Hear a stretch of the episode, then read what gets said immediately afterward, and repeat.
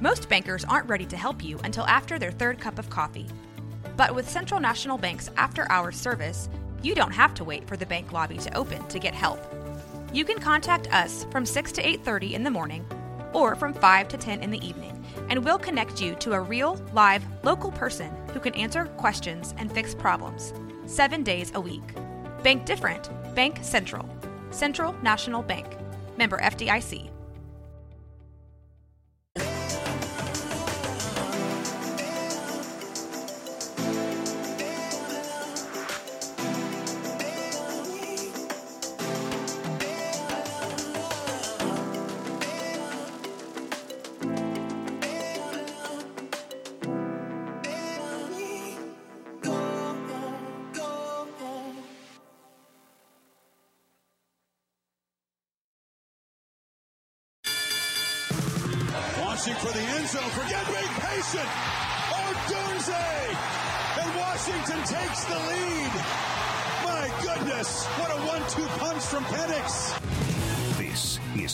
365 Sports, powered by Sikkim365.com. Seam shot. Coleman.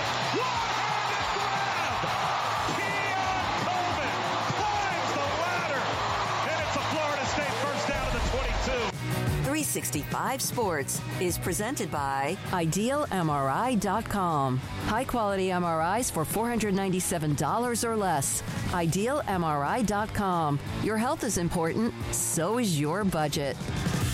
Oh, what a grab! What a highlight! Io Manor! Mind your manners, what a catch! Took it off of Travis Hunter's hat. 365 Sports is also brought to you by Texas Farm Bureau Insurance, protecting Texans since 1952. One final shot. Fowler Nicolosi chucking it into the end zone. Everybody is there. Is it caught? Is it caught? Colorado State. Dallin Holker makes the catch. It's a miracle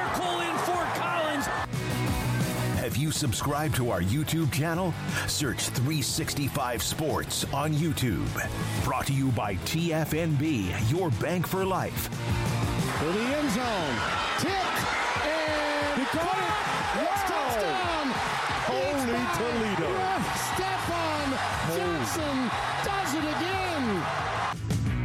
365 Sports is turbocharged by Unite Private Networks. Find out more at uniteprivatenetworks.com. Third down and goal. Six and a half in the quarter. And a touchdown. Tez Walker. His first touchdown catch as a Tar Heel. Now, here's David Smoke, Paul Catalina, and Craig Smoke. All right, here we go on a Wednesday afternoon, and today we check in on uh, Dana Holgorsen at Houston for a second. Also, Air Force off to a great start. Their color analyst will join us, Jesse Kurtz. We'll check in with John Kurtz, no relation, covers Kansas State. Uh, also today, uh, speculation about Jake Dickert, the head coach at Washington State, that he is trying to put to rest. Neal Brown with some interesting quotes, even though that was quite some time ago, but I thought it was interesting to share. And plus, Paul's favorite event, beer tasting, trying to break a Guinness Book of World Records. We'll get to that at some point today. Now, uh, one of the notes about college football is Dre'lon Miller, one of the best players in the state of Texas, a wide receiver athlete from Silsbee, was committed to A&M. Last night he wrote the, the you know the letter about thank you to this and that, thank you to Jimbo Fisher, the staff, but he's backed off of his commitment to A&M and almost at least I believe the first 5, 10, 15 responses is always from another team fan base and I think almost every one of them was LSU. well, if that's his was his second choice, then then maybe that's the case. Um, sometimes it's indicative of what's going on at A&M. Sometimes, you know, these guys just change their mind, heck their kids. But uh, if this starts happening a lot, then I think you know how people might be starting to feel about A&M and, and Jimbo Fisher's staff going forward. And if they wanted to play for that staff, that's that's one thing. But there's the the interesting slippery slope that A&M finds themselves in. I, we asked Sam Khan about this yesterday uh, after his column. Is that Jimbo Fisher is recruited to a level that Texas A&M has never recruited to. He's just not been able to turn that into anything different than anything they've ever accomplished before. So they now need to find the you know the coach who can continue to recruit at that level, but turn it into results, uh, winning the SEC and competing in college football playoffs. Those are the things that the, the next guy would need to, to do if they get rid of Jimbo. And A&M finds themselves in a really, really strange position because there's only a few coaches who recruit to that level, and they're all in pretty solid spots. Yeah, it's one thing to recruit; it's another thing to do something with them. Yeah, that's also something that no one's ever done at A and M before. Yeah, it's to all of those things that you just mentioned. I mean, the recruiting part uh, people have, Jimbo has, Kevin Sumlin recruited well, but you know, playoff and winning the SEC, nobody's done that. Nobody's yeah. even sniffed that. So, I mean, it's nice to to be the goal, but you know, I also think that people need to be realistic as well and you know, the guy that they go and get next, whoever that is, whenever that is, because I don't get the sense that it's in the immediate future. Um, you know, that's going to have to be a once in a lifetime type of guy because again, no one's ever done any of that before. So I know there's a lot of hand wringing this week over Jimbo and A and M, but um, you know, decommitments are also just a part of the deal too. You know, I don't know that this is like an ominous sign that the whole thing's starting to crumble. You know, even recruiting wise, but it's not good. Obviously, you lose a top 100 wide receiver. But I mean, I've seen programs in the national title game get decommitments. Right. I mean, right. so like, I don't know. I feel like maybe this week we're just a little too heavy on every little move made and and maybe not maybe this is something more than that maybe it's a sign of things to come i don't know but um, yeah, I mean that's a that's a tough blow just in general, regardless of the Jimbo situation on the recruiting trail. And if LSU gets him, you know, I think that would be unique because LSU doesn't typically go get a lot of skill guys from Texas. I mean, they've had some guys in the past, but if you really look at their rosters, like Josh Williams is from Texas, but they don't typically have running backs from Texas. Most of their receivers are from Louisiana. Um, they don't really have Texas receivers. I think, you know, I can count maybe on two fingers the amount of Texas wide receivers that have played notable snaps for them over like years and years and years. Um, you know, again, the occasional quarterback, but they don't really. They, they mostly get defensive guys from Texas uh, when LSU recruits this state. So that would be unique. And, you know, as somebody who helps out with the Earl Campbell Award, where we look at Texas players across college football. I'd love to have some LSU representation because there's been so little of it uh, since the award started uh, for offensive skill guys. So yeah, I, I mean, on the one hand, I'm kind of cheering that. On the other hand, though, I understand Paul and you know Aggie fans' frustrations that everything just seems to be like it's going wrong right it's now. It's not like they're not going to have other four stars or et cetera, top 300, top 100 players that, that they still will add to their class. But that's just a little bit of a note. Mike Scarborough, who covers LSU, Jack McKenzie's best buddy, uh, and his tweet response was, hmm, on that. At the same time, let's say LSU ends up picking him up. They also had a player that was committed to them, and you know this, Garrett. Andre Evans, a four star, has flipped to Georgia. And it's just a constant churn. You pick one up, you lose one. Wanted to start with that note about Dre'lon Miller. Now, it is Texas Houston week. We've discussed about this even back when in 2021 when Houston was a part of the new foursome that would join the Big 12 this season. They're playing Texas at home. It'll be a one off, most likely. In fact, oh, unless they happen to down the road play in some kind of a bowl game or playoff game. And I'm not saying that you're like, oh my God, that's not going to happen. Just never know. But uh, this is from our good friend Joseph Duarte. Dana Holgorsen at his weekly radio show. We got Texas coming to the third ward to the University of Houston. It's a big deal, and our players know it's a big deal. We're going to go shoot our shot. Good for him. That doesn't mean it won't be 50 to 12, whatever the score might be, but what the hell? Have the game, play with your head your hair on fire and see what happens. Well, you know, this is one of those things where for Houston other than the pressure they would put on them, there's no pressure on them. Like, no one expects them to win this game, even after their dramatic win last week and, and what was maybe their best overall performance of the season. Although I know when you have to have a Hail Mary to win a game, it can't be perfect, but you know Donovan Smith's best performance by far, especially in the second half, sure. where the ball only hit the ground what one time I think, and he fit, he completed his last 16 passes, including the the hail mary to win the game. So Yeah, I mean, like, why not go out there and, you know, say, damn the torpedoes, it doesn't matter, and throw, like, completely empty out the whole playbook and see what happens because no one in the world is expecting them to win this game. No, I don't think anybody's really expecting it to even be all that close either. Um, you know, I think the spread indicates that. I think most of the conversation about that because every time somebody brings up that, oh, it's cool that Houston's hosting, but you know they might lose fifty to twenty. I mean, like Yeah. you just said. So I think that the expectation is they will get blown out on their home field, but. I still feel like it's a cool opportunity. I think that's the way you've got to look at it. If you're Dana Holgorsen, is you know, yeah, shoot your shot. Like, okay, so you know, uh, I mean, who's like? I don't even know. I'm I'm aged out of like who even the cool people are anymore at this point. So you know, I used to be able to say like. I guess it'd be like Kim Kardashian or something. I don't even know if she ranks up near there anymore. But like, yeah, she's probably going to say no. But hey, if you throw out the, the the shot one time and she says yes, well then hey, there you go. So if Houston rolls out there one time, maybe that's the day. Maybe that's the game. Maybe that's the you know the the one time they're going to jump up and get Texas and, and upset them at their home place. So uh, yeah, all you can do is go out there, roll the ball out, and play to the best of your abilities. And you are going to be out talented. You're going to be you know outgunned in a lot of ways, but. Hey, it's football and crazier things happen. But yeah, I think most people are expecting a blowout. Nevertheless, it's still a cool opportunity for the school that they otherwise wouldn't have had, being if not in the Big Twelve. And so, with Texas on their way out the door, this was one of the things that I was hoping to see was yeah, send them to Houston and just make that you know something kind of unique. And so we're going to get that, and you know I look forward to seeing however that game unfolds. But certainly, uh, you know, not expecting a, a huge surprise come Saturday. No, I, I, I'm not either. If it is, then whatever has not been uncomfortable down in Austin would become very, very uncomfortable. And and I, I said 50 to 12. I'm not so sure that's not how I would predict the game, and that's out of no disrespect to the University of Houston. Neal Brown, Garrett. The Neal Brown quotes. I know this game was on Friday night, uh, Thursday night, and it was the Hail Mary. Uh, but here are some of his quotes. Remember the penalty. Garrett Greene scored on the fourth and 10 at the 50 uh, through a touchdown pass. Went nuts. A lot of players went crazy. Celebration. And even under those circumstances, most officials are going to try to give you the benefit of the doubt. But he peeled off his helmet, started running down in front of the sideline, not in front of.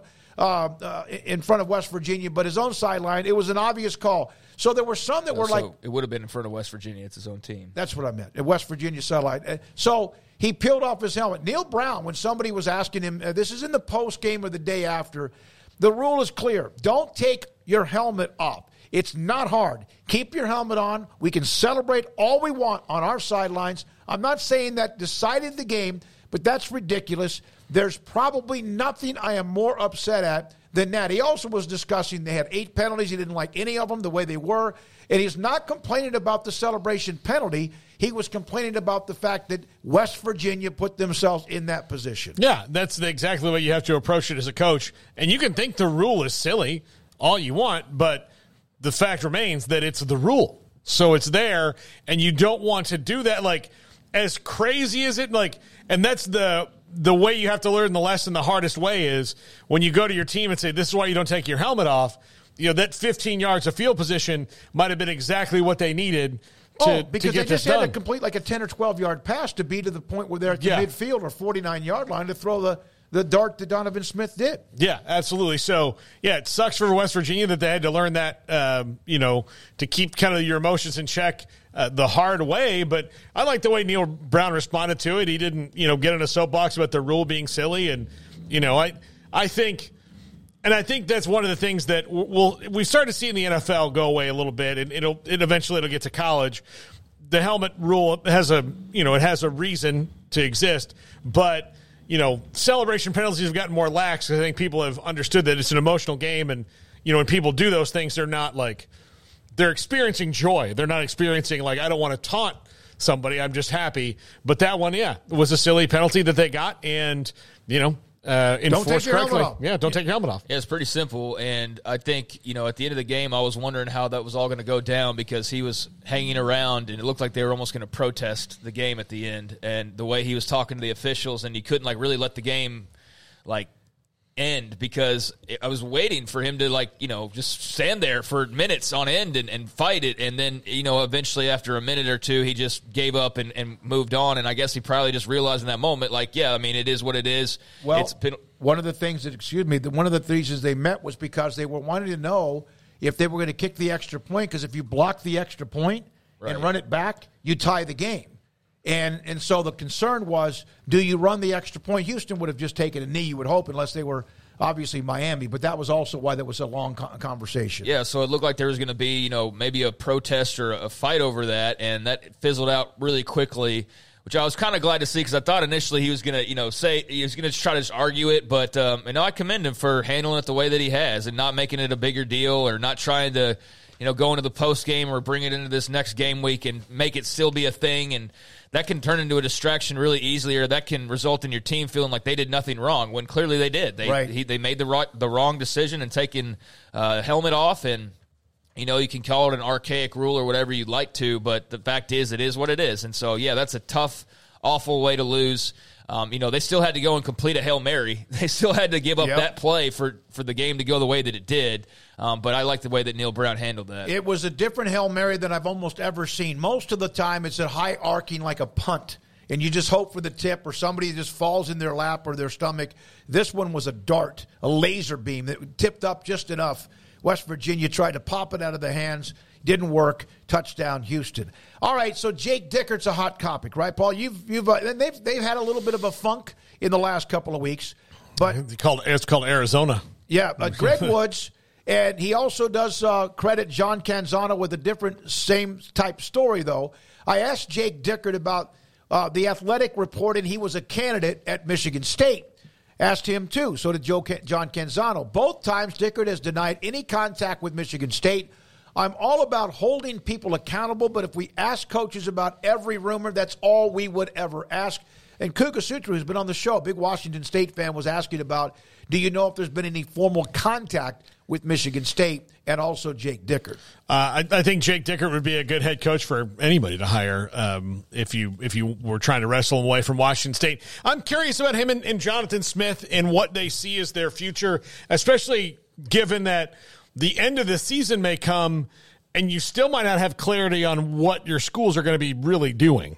You know, so if you like when it comes to recruiting and all the different things and what's your schedule going to be, uh, I would think that by the end of the season there will be, but man, it's the middle of October right now and they don't have any answers and they're in court. So, you know, do you, if you're John, and Jonathan Smith said his alma mater, you know, Jake Dickerson, a great job under really strange circumstances coming out of Nick Rolovich's firing for, for not getting the vax, uh, vaccine and all the things that happened. He's done a great job there. But do you just decide, like, look, if Michigan State's going to hire me, that's much more stability theoretically than I have here at, at, at Wazoo right now. But I don't think that maybe Michigan State's all the way down that road there there yet. They should be here in a couple weeks though.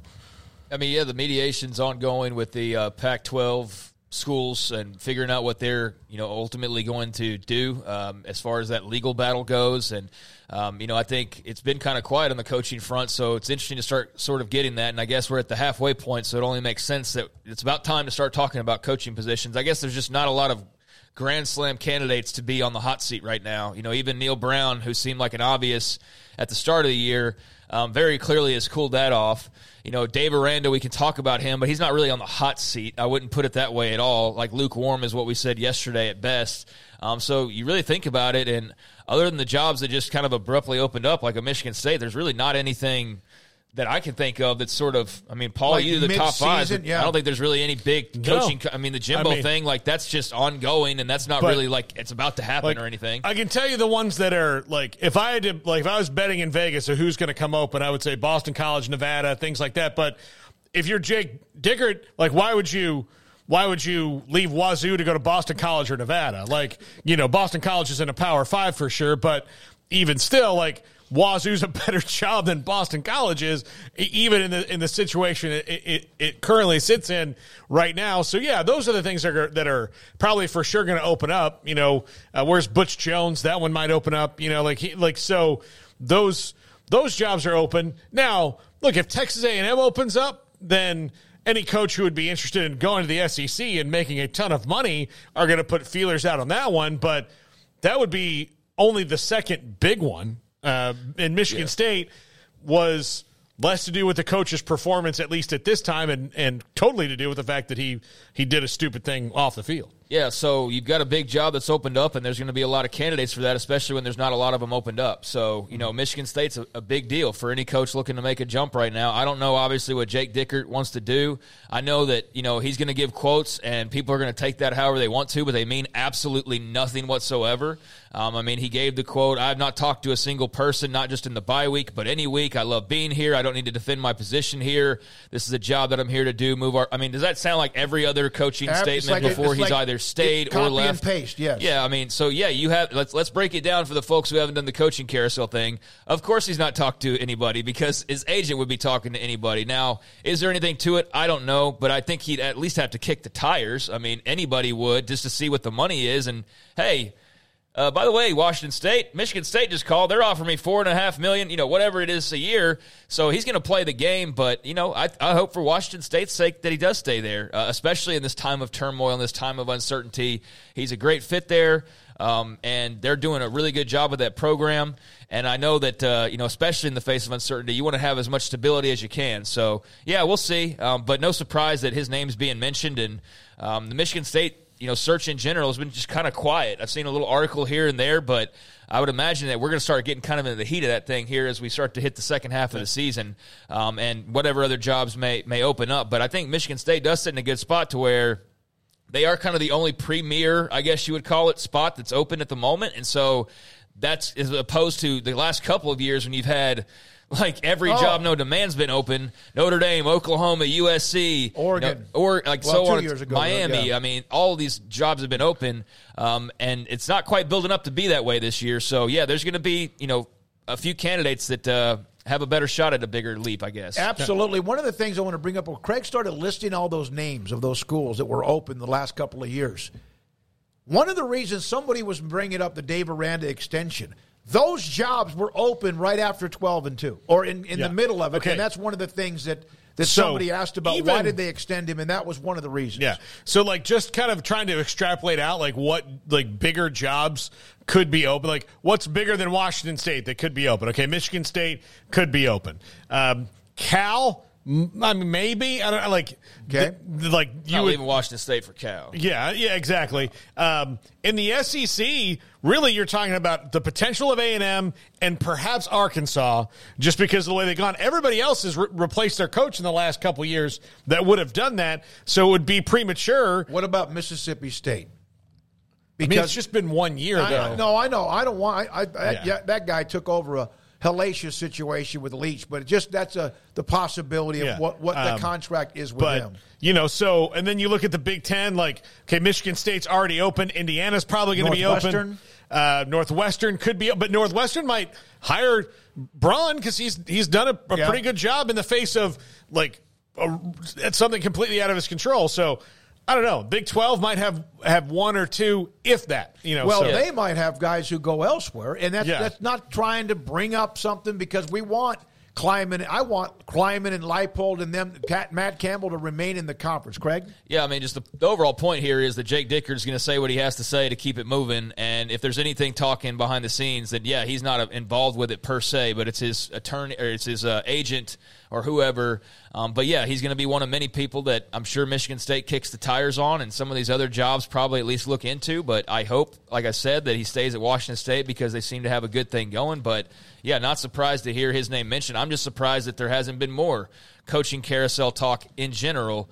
Um, but that's also the, the, lack of jobs and the fact that there's been so many over these last couple years that have opened up. By the way, Garrett, we'll save that note on Kiefer Sibley from Connally a, a little bit later in the show because we have rapid fire with guests, including Chris Williams, Cyclone Fanatic. We'll have Dan Hope, who covers Ohio State. Also, John Kurtz covers Kansas State. Jesse Kurtz, not related, USA Air Force Academy color analyst. And then also uh, much more to get to. Ricky Thompson in the late four o'clock hour. And Tim Brando today will join us at five. And this is 365 Sports. Yellowfin tuna inside that butcher shop right now at Waco Custom Marketplace, 425 Lake Air Drive. They have uh, Atlantic Ocean, uh, the Norwegian salmon, and their fillets are delicious along with the yellowfin tuna on sale for $14.75 a pound. On top of that, chicken drumsticks and whole chickens have a sale of 99 cents or $1.25 per pound. Tri tip for a tailgate or whatever you want to do to smoke some good heavy meat at some point during the weekend or anytime for $4.99 a pound. If you want to make some kind of a stew or beef and potatoes, chuck roast at $5.85 a pound. Select beef fillets at $10.99 a pound. Charcoal, pellet fuel, cold beer, cold wine, all the knickknacks you need, marinades, seasonings, and more.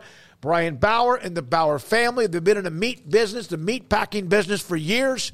And my goodness, they do a great job at 425 Lake Air Drive in Waco.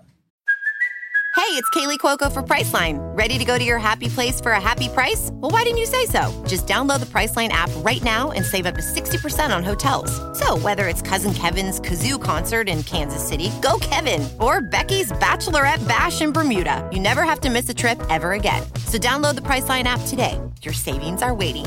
Go to your happy place for a happy price.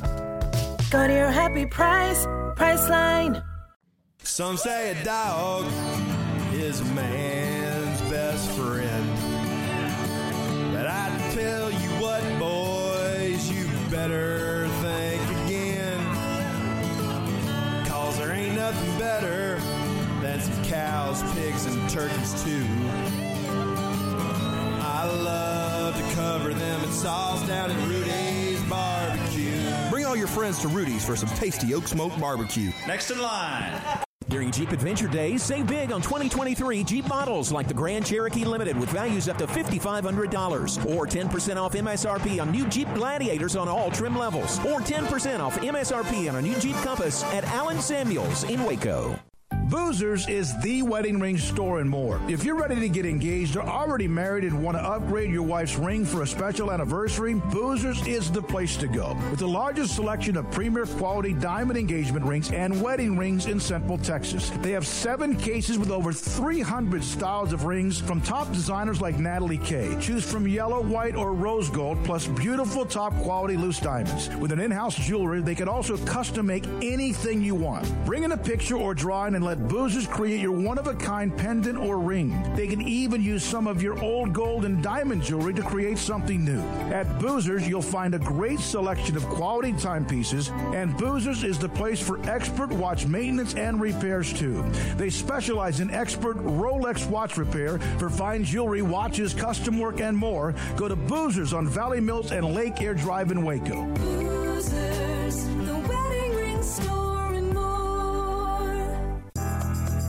Riverbend Liquor and Wine now has two locations to serve you. The original on Lakeshore Drive in North 19th Street and the brand new spot in downtown Waco at 600 Franklin Avenue. If you're looking for the best in craft beers or local Texas bourbons, then the original is the place to be. And for the latest trends and online phenomenons, head downtown to the Franklin location. Either way, you're going to get the same great variety, customer service, and speedy experience. Check out both locations on their Facebook and Instagram pages Riverbend Liquor and Wine, Lakeshore Drive at North 19th Street, and now downtown on Franklin Avenue. Stepping into a new pair of boots is great, but stepping into the boots of a U.S. Army officer can also add confidence and leadership skills to your son or daughter's career path. There are more than 150 occupational specialties to help them find the best fit for their future. See all the things your son or daughter can achieve in our boots at goarmy.com. U.S. Army Waco Recruiting Company, 254 598 8131 or 254 776 1543.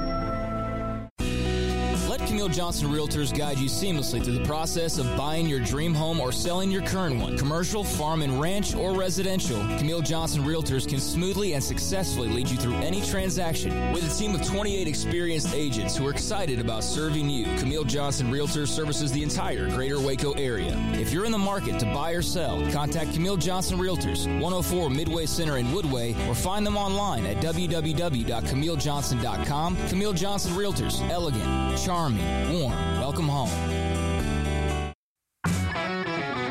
This is 365 Sports. The 3 o'clock hour is sponsored by Waco Custom Marketplace. Meats, sweets, Texas treats, and a cut above the rest. 425 Lake Air Drive, Waco. Chris Williams, Cyclone fanatic, covers Iowa State, joins us on 365 Sports with Paul Craig And I'm David Smoke. Chris, thanks for your time. So, what has changed with Iowa State? Is it the schedule? Is something changed? What's going on with Matt Campbell and his Cyclones? Better question is what hasn't changed. The the whole thing's different. Um, I, I give Matt a lot of credit. They they came into this season, and you know there there was the gambling thing, right, where Yeah. you lose five starters on offense, your nose guard, um, and but but you still at least if you're Iowa State, you had that defense from last year to fall back on. Top ten nationally, you know, it was really good. They just they turned the ball over too much and they couldn't score. And you know, they come into this year and they're okay in this opener against Northern Iowa, but then the next two games were really, really just abysmal offensively. It was clear uh, to anybody watching the team that they just hadn't made the strides that they needed to make up front. They're working in a new quarterback. You know, think about this, guys. Quarterback, running back, starting starting quarterback, starting running back, starting tight end, starting right tackle are all out on that offense because of this gambling deal. And they're playing right now 17 freshmen per game. So, you know, a couple things have happened. One, you know, those guys who they really like have gotten some reps. But two, I give Campbell credit because they, they changed after that Ohio loss.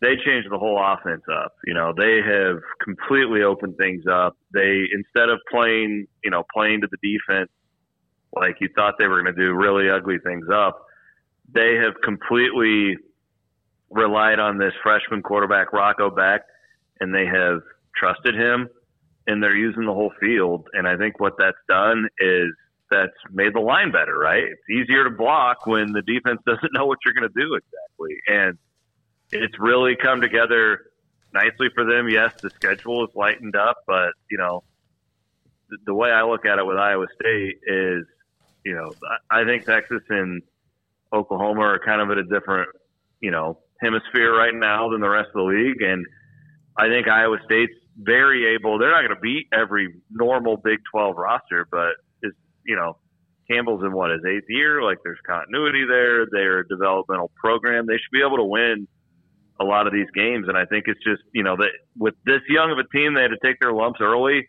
They did. I think that they have developed a lot since the beginning of the season, and they're playing their best football right now going into you know that Baylor game next week. So Rocco Becht was the guy they turned to, and I know a lot of Iowa State fans thought it would be J.J. Cole instead. What did Rocco do that that over that allowed him to overtake J.J. Cole? he's just more he's just ready you know mm-hmm. you could see it that cole played a lot in the opener and and he was fine but he looked like a true freshman he's thinking the the game was moving fast becht i mean if if anybody didn't know like their recruiting rankings and you watched the two guys in the opener anybody in their right mind would have said that guy looks like he's ready to play and this and this guy doesn't and that's all it is it's jj is a true freshman not only that, he's a young true freshman. I mean, he he's he's going to be like a junior or senior in college before he can even legally drink. So he's a really young guy. and you know, they don't have a great line. They don't have a very good running game. Like if I'm Matt Campbell, I'm sure as hell not putting my prize, you know, freshman quarterback out there. And it's it's been the right call. Ro- Rocco Becht is a you know really intelligent kid. His dad's a head coach in the XFL, played in the NFL. Like the kid's been brought up around football. He's a film geek, and he's he's pretty darn athletic too. Um, and that's one of the things he has over Cole, where he, he can kind of roll out a little bit, you know, with a subpar line. And I just think that he can handle it more right now. And and I think it'll be better for JJ long term too, because to me you know, especially at the beginning of the year, like I don't see the point in, in getting your true fresh. They, there's not a lot positive that can come from him getting hit that much, getting his teeth kicked in, and um, you know, he's. got- I think he'll be a better quarterback because he's been able to sit and watch for a year. Chris, what have you thought about the, the I mean, you mentioned the running game has been uh, not that great. And I know they've got, you know, young guys there as well, like Eli Sanders and, and, and Norton, among others. But uh, the receivers, I mean, Noel's a great player. Uh, got also Higgins there as well. So just kind of in, in terms of the the weapons around Becht, how have you seen the development there, and what excites you about what you see? Well, the running game has really come on, and I I, I credit that because the passing game came on. To be frank, I, I think that it, it opened up a lot. I think that they've always had capable athletes at running back, but it was you know you got to have somewhere to go, and they've been able to really open that up a lot in, in the last couple of weeks because they've spread things out. I mean, they they've got 10, 11 guys catching passes every week, which is you know, that's an awesome stat. Like, it makes it hard for a defense because you don't know where it's going to come from. Noel uh, is is a really good kick returner. The guy I'm really bullish on is Jaden Higgins. He's um, transferred from Eastern Kentucky, who they tabbed as a starter the day they saw him come in in the spring. Uh, they loved him that much. And he had his breakout game last week against Cincinnati. He had like 172 yards on like six catches. So like he was very explosive. I think he's the guy back half of the year that will be, you know, talked about probably on shows like yours more. And then there's another one too who you, you don't probably know his name now, but keep an eye on it. His name's Ben Brahmer. He's a true freshman tight end. Caught his first touchdown last week, but he is huge, and uh, I, I think they'll keep working him in as well. But they they've got a lot of really nice weapons, guys. It's just again, they're so young so I think with that, you just have to expect some up and downs. Right now, things are up for the Cyclones, but it's like, you know, I was warning fans last week. It's like, hey, they won a couple in a row, but like this isn't like some Iowa roster that you know, Iowa State roster that can just go out there and sleepwalk and beat a good Big 12 opponent. It's it's not going to be like that, but man, I, I give them a lot of credit. It's, it's a after that Ohio loss, man, things had gotten yeah. really down around here, and it's completely turned the corner. You got people talking about bowl game and having an outside chance at Dallas, which is crazy early. I'm not saying that, but just the fact that fans were even thinking about it shows how far that's coming upon. Yeah, you know, and and the fact of doing it with so much youth. We had a, a note from somebody that's an Iowa State fan that sent a note to me about that they might have. You mentioned what 17 freshmen and all that you have coming back. If you can get to a bowl game, first of all, and get back on track and then have a loaded roster if you can recruit them back to your roster that's that's a great future no doubt i kind of wish it was a different era of college football yeah, right, right. you know you, you would be really excited iowa state's doing its best it can with the nil world but it, it certainly doesn't have the money that a lot of its big 12 brothers do but that's where Campbell, you know, guys. As far as that goes, though, like I'm a firm believer that these players, first and foremost, they want to play. Mm-hmm. And a lot of these guys that are playing right now at Iowa State and getting these great great opportunities to develop probably wouldn't be getting that in a lot of other places. And you know, you just hope that Iowa State can come up with enough to keep them around. Because I agree with you guys. If they do, I think that Campbell. You know, I've been around Iowa State 20 years now, and like this new Big 12 it feels like the first time in my career where I could look at it and say, okay, Iowa State's finally like punching it in big class.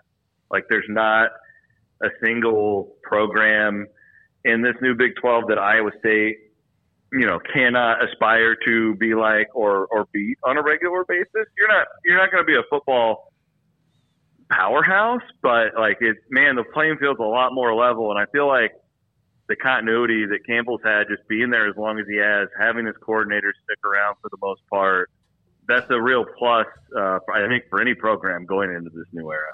Yeah, Chris, I, I agree with you. I think that, you know, outside of whatever Deion Sanders is going to do for however long he's in the conference, you know, because that, that recruiting uh, circle is probably a little bit different than where everybody else is going to live. Yeah, I, I think it's, you know, why would you not, if you're Matt Campbell, want to stay and you know play for a conference title every every few years. Where Iowa State, like you said before, playing for the conference title was such a foreign idea to them. Yeah, I mean they they never did, other than the one the COVID year, right? Twenty, and they they lost Oklahoma in that one. But beyond that, like I don't know, they've never won a Big Twelve championship, and it's like, especially now, like I mean, I don't. You know, nationally, college football, like us guys, we like talking about the playoff and everything, but it's like well, now it, it's actually kind of realistic with the new setup for any of these programs to, to jump in. All you got to do is win your league one time, and boom, you're you're in there. So, Yeah, I, I think it's a really interesting thing. It's like, okay, if you're like a guy like Matt Campbell, maybe you take a million or two less per year, but you're, you're you think that you, you believe in your process that you can consistently be in the upper half of this league, and then you have a peak year and you can jump in there, or okay, do you want to go coach in the Big Ten or the SEC and you know go take over Purdue and try competing in that league going forward? Like I, I, I think it's really fascinating and it, it to me it's a lot like these players too. It's like if you're JJ Cole or Rocco Becht or whatever, and some SEC team's going to give you a hundred thousand more. We want you to come, but you're going to be third string. These guys want to play, right? And that's that's where I think Iowa State's going to hang its hat. And boy, what a fascinating world too, though, where you have 17 true freshmen playing. I mean, that wouldn't have happened 10 years ago, and it shows you Campbell's not dumb uh, getting these guys on the field the way that he is.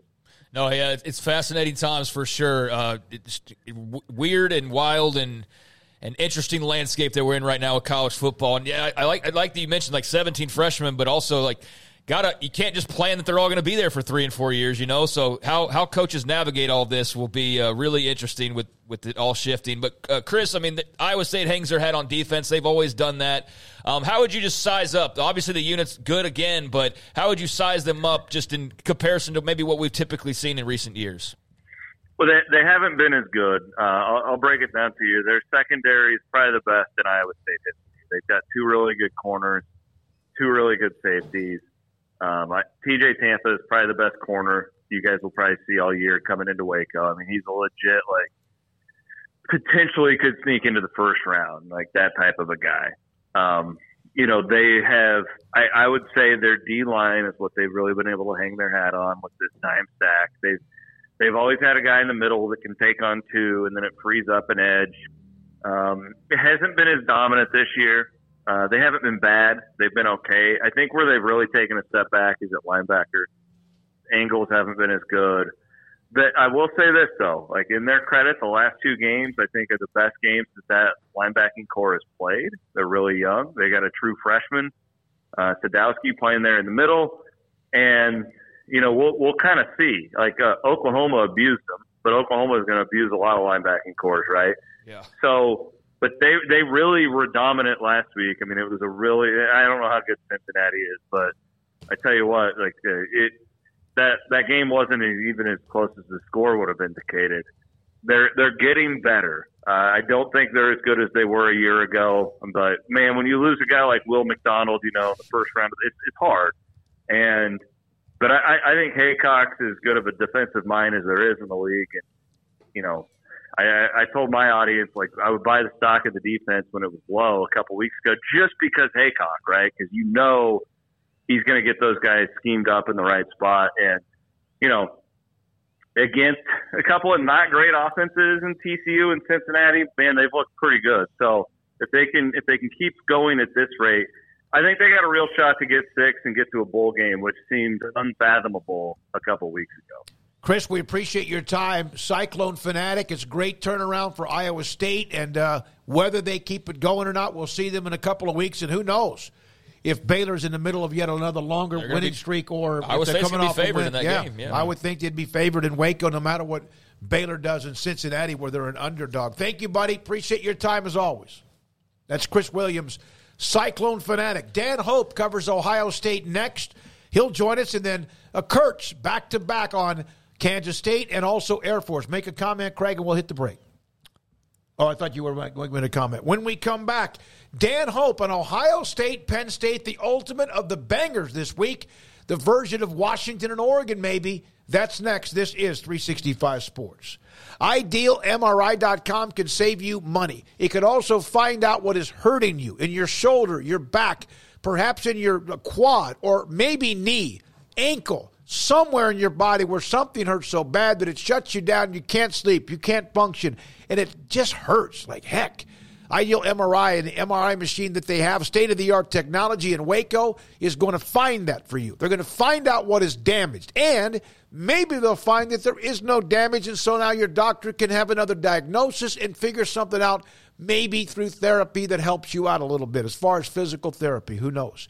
Ideal MRI will save you money. I mentioned that $497 is what it will cost. 497 every time and maybe less They'll help you file, file insurance, and the average MRI is $1,100 and a little bit more than that. Ideal MRI, Dr. Rob Maxey and his staff and the partners there, they do a great job. I've been there four times and they have been amazing at idealmri.com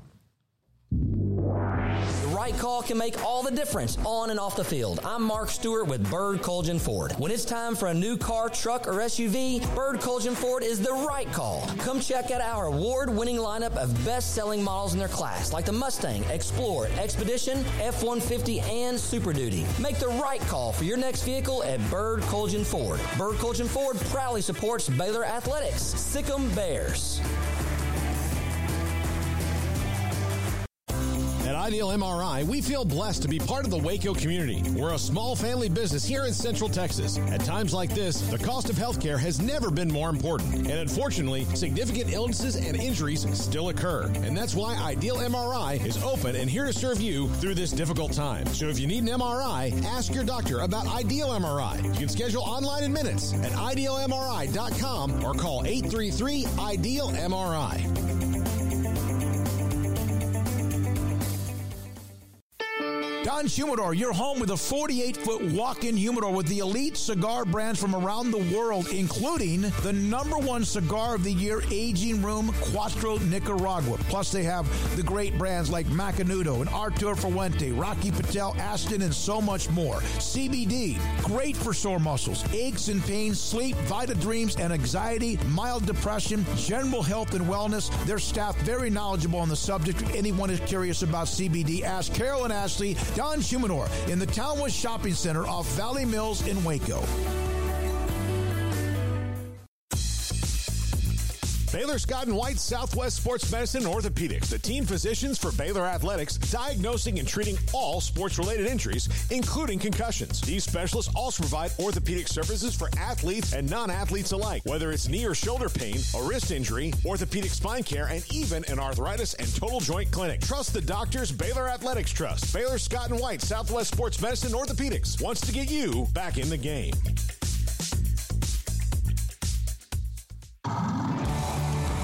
Waco Custom Marketplace is your hometown grocery store with a full service butcher shop and bakery. Hi, this is David Smoke. The butcher shop can take your customized orders for seafood, pork, and poultry and custom cut your favorite steaks from bacon wrapped fillets to T bone to bone and ribeyes. Cut specifically the way you want. They have Norwegian salmon fillets, catfish fillets, sliced ham or turkey and lunch meat, variety of cheese available, and several options of sausage links. Fresh chicken breast or whole chickens, sliced bacon, pork chops, ground beef, marinated beef, and chicken fajitas, and always large briskets available, plus fresh vegetables. So the great product, customer service, and family tradition of the Bauer family continues at Waco Custom Marketplace, open Monday through Saturday. A full service butcher shop and bakery available. Waco Custom Marketplace, 425 Lake Air Drive in Waco or WacoCustomMarketplace.com. This is 365 Sports. Text us at 254 339 1122. The text line is sponsored by Riverbend's Liquor and Wine, with the most extensive variety of craft beer in Waco. A hidden gem on Lakeshore Drive and 19th Street. Well, one of the ultimate of the bangers throughout the entire season, and also obviously this weekend, is Penn State and Ohio State as the Big Ten with Michigan, Penn State, Ohio State right there in the middle of it. Dan Hope, 11 Warriors, joins us on 365 Sports. Dan, thank you for your time. How much fun just the week it is, and, and just the fact that now both teams will know a lot more about themselves after this weekend. Yeah, no doubt about that. I mean, this is certainly an enormous game for, for both sides, both coming in undefeated, just massive Big Ten East ramifications in this game. You know, really a game that if you want to uh, control your destiny in the Big Ten, you, have to win this one. So uh, certainly a lot of excitement here in Columbus uh, for the game, and I can't wait to see what happens on Saturday.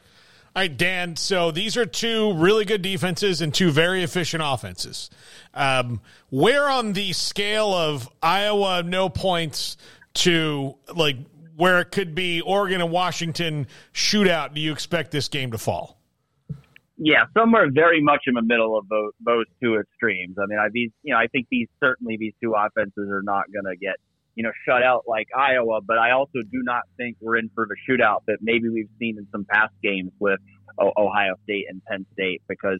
Uh, like you said, for one, you know, Penn State's defense is, is really good. And so, I mean, even a, you know, elite Ohio State offense would struggle to put up a ton of points on this Penn State defense. But, you know, this Ohio State offense isn't quite as explosive as the ones we've seen uh, in recent years from Ohio State. But the good news for Ohio State is Ohio State's defense is a lot better than the ones we've seen the last few years in Columbus. And so I, I think, you know, I, I see this as a game where probably both teams are probably somewhere in the 20s.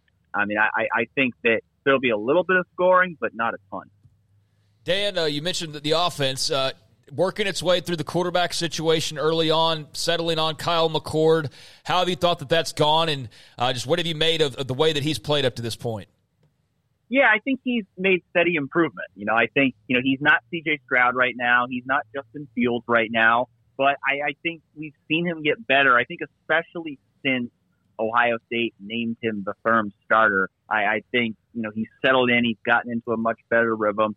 You saw it in the Notre Dame game. You saw it in the Maryland game where they struggled early. That when the game's been on the line and they've needed him to be at his best, he has been. And so I think there's been a lot of good things. You know, he's not at that elite level yet that we've seen from the last few Ohio State quarterbacks, but I, I think he's he's doing well. And I think on a team where you know the, the defense has been really good, you know, he's he's been at, at the minimum good enough. Marvin Harrison Jr. even thought of early on as a possible Heisman Trophy candidate. He's put up 19 and a half yards per catch, 604 yards, and five scores. Has he had the year everyone expected, or is that also a part of bringing in the young quarterback and kind of getting to know each other? Yeah, I mean, the expectations for him were so high coming into the year that it was going to be hard to ever fully live up to them. But I still think he's the best receiver in the country. He's still the best player on the team and he's still doing fantastic things pretty much every week. So, you know, there were a couple games there where uh, he didn't get the ball a lot and those have kept him from putting up those kind of numbers that he would need to really be a Heisman candidate, but he, he's still the next one. Dan, are these teams approaching this like an elimination game, even though it's it's technically not? I think they should be because I mean, especially if you look at it from Ohio State's perspective, you think of that kind of hypothetical three-way tiebreaker scenario where Ohio State and Penn State and Michigan all beat each other once. In that scenario, Ohio State wouldn't be favored because it, it basically would come down to the non-divisional games tiebreaker, and Penn State would have the edge in that category right now. And so hmm. I think oh, I think Ohio State does need to win this game if it's going to win the Big Ten East. Just in general, how do you feel about what's to come? I mean, I know this season's obviously this this weekend. I mean, it is super interesting. We don't want to look too far ahead, but the fact there will be no divisions, the fact there's going to be you know four big brands joining starting next year. Just you as, as a fan of, of you know the Big Ten and, and seeing what all's gone on, what do you think about it all?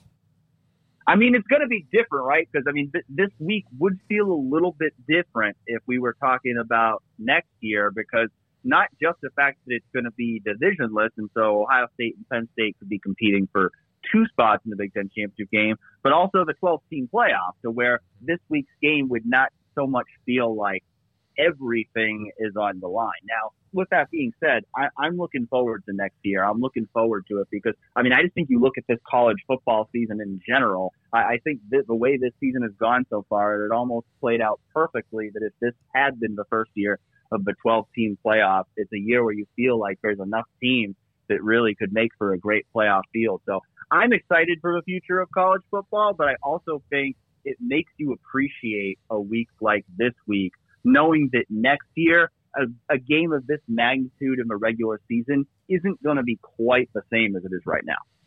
Has Ryan Day gotten over his feud with Lou Holtz yet? I, I think so. I think so. Yeah, we'll see if we'll see if anyone else manages to uh, get in, get under his skin, and get a post game shout out. But I, I, think they've moved on to that. Well, uh, it's interesting. You know, the world outside of Columbus sees that one way, but. Uh, Ryan, did Ryan Day maybe need something to put a chip on his shoulder about and just kind of keep in his head uh, to to focus on, even as silly as that was? Yeah, I, I think it was very much a boiling point for him to where, you know, those, those are things that people had been saying about Ohio State dating back to the Michigan loss two years ago. And I think that was just kind of a boiling point that put him over the edge. And I think he also used it as a rallying cry for his team. And I think it worked. And so, you know, he was asked yesterday about kind of why we've seen maybe a little bit more emotion from him on the sidelines this year. And, and his reaction was that this is a team that I think likes to be coached hard. And so I think we have seen him a little bit more this year compared to past years. Just be a little bit more fiery on the sideline. We're seeing him yelling a little bit more, a little bit more in, intense, which I don't think was the perception of him coming into this season. Dan, how much do you think home field matters in this game, or does it matter at all? I think it matters a little bit. I mean, I, I think it certainly makes you feel better if you're Ohio State going into this game than you would if it was going into Happy Valley. Because, I mean, if you just look at James Franklin's record in big road games over the years, it hasn't been very good. And then you also factor into the fact that, you know, not only does Ohio State have a first year starting quarterback, but so does Penn State. And for Drew Allar, this is going to be his first big road test so far his numbers on the road have not been as good as they were at home. Now, granted, that's that's two games, so it's not really a big sample size to go off of there. But this is going to be the first time that Drew Allar's really had to go into a marquee road environment and play. So I think it's definitely something you like to have if you're Ohio State. It's it's not going to decide the game, but it certainly helps if you're Ohio State. Uh, somebody in the Twitter, uh, our chat room, wet blanket, saying that uh, Mike Yurcich, who's at Penn State against Jim Knowles, both of them were on I think might have shared one year at Oklahoma State as coordinators. Kind of an interesting defense against offense matchup. Yeah, and Mike Yurcich was actually at Ohio State for a year. Uh, Ryan Day's first year as coach, he was there for one year, and then he left to Texas and went back to Penn State. So yeah, that's not a angle that I had thought about a ton. I mean, they they went head to head last year too, but and I think the thing that's interesting about that is what Jim Knowles has done schematically this year has been different than what he was doing a year ago. So I know, you know, that's something that, you know, some of the Penn State players were being asked this week are, you know, are you looking back at, you know, what Jim Knowles did in the past or are you just look, focused on what he did this year? And they said they're, they're focused on what he's done this year, which has really been in, in the past, Jim Knowles was more really trying to, you know, make big plays in the backfield. And I, I think this year it's become more focused on not giving up big plays because of what happened last year against Michigan and Georgia. With that said, Dan, where does you know Drew Allar and that Nittany Lions passing game versus the Ohio State secondary rank in terms of the important matchups this weekend? Well, it's certainly very important, and I mean, especially with the uncertainty right now of whether Denzel Burke is going to be able to play for Ohio State. You know that that adds a big variable in there because Denzel Burke has been fantastic for Ohio State this season, but I think even so, I think if you're Ohio State, you know, I think you feel pretty good about your defense going into this game because, you know, we've seen them play very consistently. You know, I think the secondary as a whole has been much better than last year. I think, you know, one thing that I'm certainly interested to see is how much does Penn State try to test the secondary because, you know, you look at the numbers this year, Penn State has, has very sparingly thrown the ball deep. They've, they, they have not really taken shots down the field. And you, you've got to think Ohio State's going to come into the game. You've got a young starting quarterback coming into the shoe. You, you're you're going to want to make him beat you. You're going you're, you're you don't want to let them just run the ball on you. You're going to want to make Drew Allar beat you. And so I'm going to be interested to see from Ohio State's perspective how much do they dare Penn State to take those shots, and then how willing will Penn State be to take those shots if Ohio State gives them to them. I know you uh, cover Ohio State, but the, the record against Michigan and Ohio State for James Franklin is a combined 4 and 14. How critical, it's always critical, but how critical do you think it is that he gets a, a chance to get either one of those teams, even possibly both? Yeah, I think it is because I think this is the best team James Franklin has had in several years. I think, you know, I think the past several years, I think if you kind of put Ohio State and Penn State on paper, there was a clear talent advantage for Ohio State. I think if you look at the lineups this year, I think they're much more evenly matched. And so I, I think Penn State is definitely capable of winning at least one of those games. And I think certainly uh, it, it would be a big, big thing for them to, to win at least one of them. Dan, this is slightly off topic, but we are here in the state of Texas, and there's a lot of buzz down in Houston about that quarterback, uh, C.J. Stroud, their rookie, who you know uh, very well. I saw a meme the other day that was it was a compliment to C.J., but it was kind of poking at how Ohio State, with as great as the, the quarterback lineage has been, doesn't necessarily pan out, you know, at the pro level. But any surprise that C.J. Stroud's off to the start he's off to down with the Texans? No, I mean, I mean, I would I have predicted that he would break the NFL record for most passes without an interception? Probably not, right. but I'm I'm not surprised that he's doing well. I mean, I think you know, you think back to some of the stuff from the pre-draft about you know the S two tests and all of that, and and I I know I always thought all that was overblown because just knowing him from a couple of years at Ohio State, he's a very smart guy. You know, you know, really you know handled things like a professional, and you know was great at you know, reading defenses, making smart decisions, making plays. And so I think we've really seen that translate in, in Houston. And I mean, certainly compared to what we've seen in the past from Ohio State quarterbacks, he, this is by far the best start that we've ever seen from a quarterback from Ohio State in the NFL. Last thing, real quickly, what's the weather forecast? It's not quite that time, but you never know. What's the weather forecast on Saturday, Dan? Yeah, I, am not somebody who looks too far ahead of a weather for these games oh. because it can change so much. But I know that there there is a possibility of some rain. I think it's going to be you know in the 50s and cool. So it's definitely going to be that that fall football weather. It's hard to say right now if it's going to be bad or if it's just going to be okay, but certainly something that teams and fans are going to have to deal with on Saturday. Thank you for your time. Four o'clock. I know you got to go. We appreciate your time on 365 Sports. Sure thing. Thanks for having me. Dan Hope, 11 Warriors, covers Ohio State, the Buckeyes, and Nittany Lions in a game that I can't wait to get a piece of and watch. Very similar to watching Washington, Oregon last week. If that's entertaining, my God, that would be great. Yeah, I mean, it's going to be a, a fantastic game. I have to watch it from the press box, unfortunately, uh, the majority of it. But uh, hopefully, the internet connection is good, so I can can get that in because I definitely want to watch. I, I want to watch live as much as possible. Oh yeah, no, we're, it's a what same time. Yeah, 11 11. Yeah, no, but the press box. What did you mean by press box? Oh yeah, because they're in Cincinnati. Yeah, no, Sorry. I, I, yeah. I was gonna, Dang, I was I'm blanking. I'm thinking that we're. I'm thinking of uh, Iowa State already. So yeah, no, great. I don't have to do that. Yeah, Never mind. And I've got two back. TVs set up right now. So that's actually wow. That's uh, I was already a week ahead. Yeah, and that's okay. I just wanted it kind of made me nervous that I wasn't planning.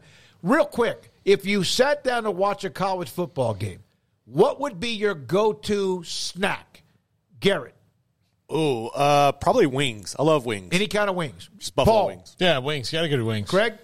That sounds, I mean, about right. I was sitting there thinking like cheese dip or something, but yeah, wings are kind of satisfy, check a lot of boxes. So yeah, that's probably the the go or pizza. Pizza's always One a, two. good go to as well. I, I like to like if you're not having, you know, I if said one. Yeah, but I like to have things that are uh, easily like you can leave them there for a little while. Yeah, no, and pizza You and wings, you can do that. Yeah, so Yeah, because queso, dip, rotel, sausage, whatever can cool down. You have to Ah. heat it up in the microwave. no, no. No. Get yourself a little crock pot. Oh, that's right. Keep, it it on going. low. Look, All right. you're uh, you're you're dealing with a pro here, and, buddy. and you know what? And you make a man to clean it. All right, now when we come back, we're going to go to John Kurtz on K State, Jesse Kurtz on Air Force, Ricky Thompson on Baylor in their game against Cincinnati, and more. And this is 365 Sports. PettyClinicLowT.com. Dr. Kent Petty can help you become the high performance man you want to be, need to be, used to be. One out of every three to four men have symptomatic issues of low testosterone from energy, from lack of energy, from not sleeping well, from just not being able to focus well. And then also there is the issue, of course, that gets all the publicity when it comes to ED or your sex drive is down. It could be because of all those symptoms, could be because of low testosterone. Maybe not. And then that's a different issue. PettyClinicLowT.com. Contact them on the website. Tell them I sent you. Email or phone number. They will then set you up to get your blood work. They will take care of getting the appointment or telling you where to go. They will take care of you getting the blood work and then get in touch with you. And if your testosterone level is too low, they can give you the option of a program to get yourself back to where you want to be, need to be, used to be. PettyClinicLowT.com. In our logo and advertising, we say we are people that you can count on. What does that mean? It starts with providing a quality vehicle and quality service at a fair price. but it also means we do what we say we will do and we treat people fairly with respect. It starts by hiring great people, good local folks who work hard with a caring attitude. Our employees are the real reason we are people that you can count on. Put us to the test and see for yourself that at Richard Carr Motors we are people you can count on. Shorty's Pizza Shack at 12th and Bagby is a homegrown, locally owned pizza place that's out of this world. Everything from the dough, the sauce, the sausage topping is made fresh in house. Not to mention the amazing pizza pillows, the chicken wings are to die for. Try the Sic 'Em sauce, chili cheese fries, or tots, plus great specials on food and drink every single day. Shorty's is also the perfect spot to watch the game with your friends. Shorty's Pizza Shack at 12th and Bagby. Tell them Paul sent you by.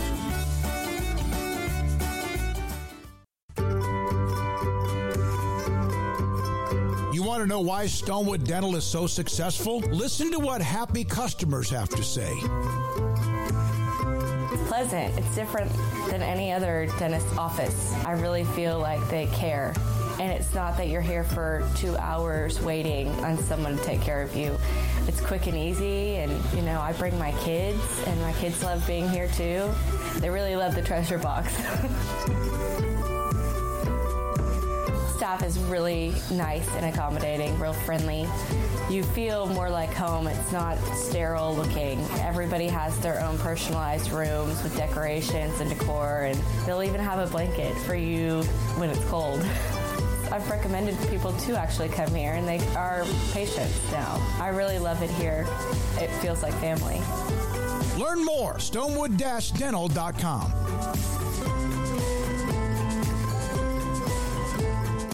TFNB Your Bank for Life is the official local bank of Baylor Athletics.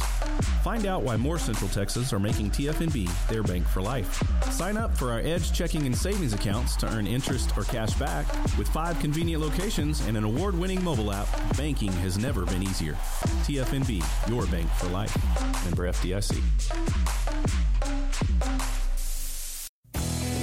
Three Nations Brewing Company has 16 different beers on draft with a new beer every Friday. It also offers two air conditioned tap rooms, a large indoor beer hall, a second floor mezzanine offering a great overview of the brewing company and equipment and patio where you can relax under the shade. Plus, you can now experience the new Three Nations Beer Garden Grill on our shaded patio. Grab a cold beer and enjoy a bite from our freshly prepared and delicious menu. Street tacos, quesadillas, freshly cooked burgers and dogs, and veggie burgers too. Nachos and so much more, all prepared and cooked on site. So come visit the award winning Three Nations Brewing Company on East Vandergrift off I 35 in Carrollton.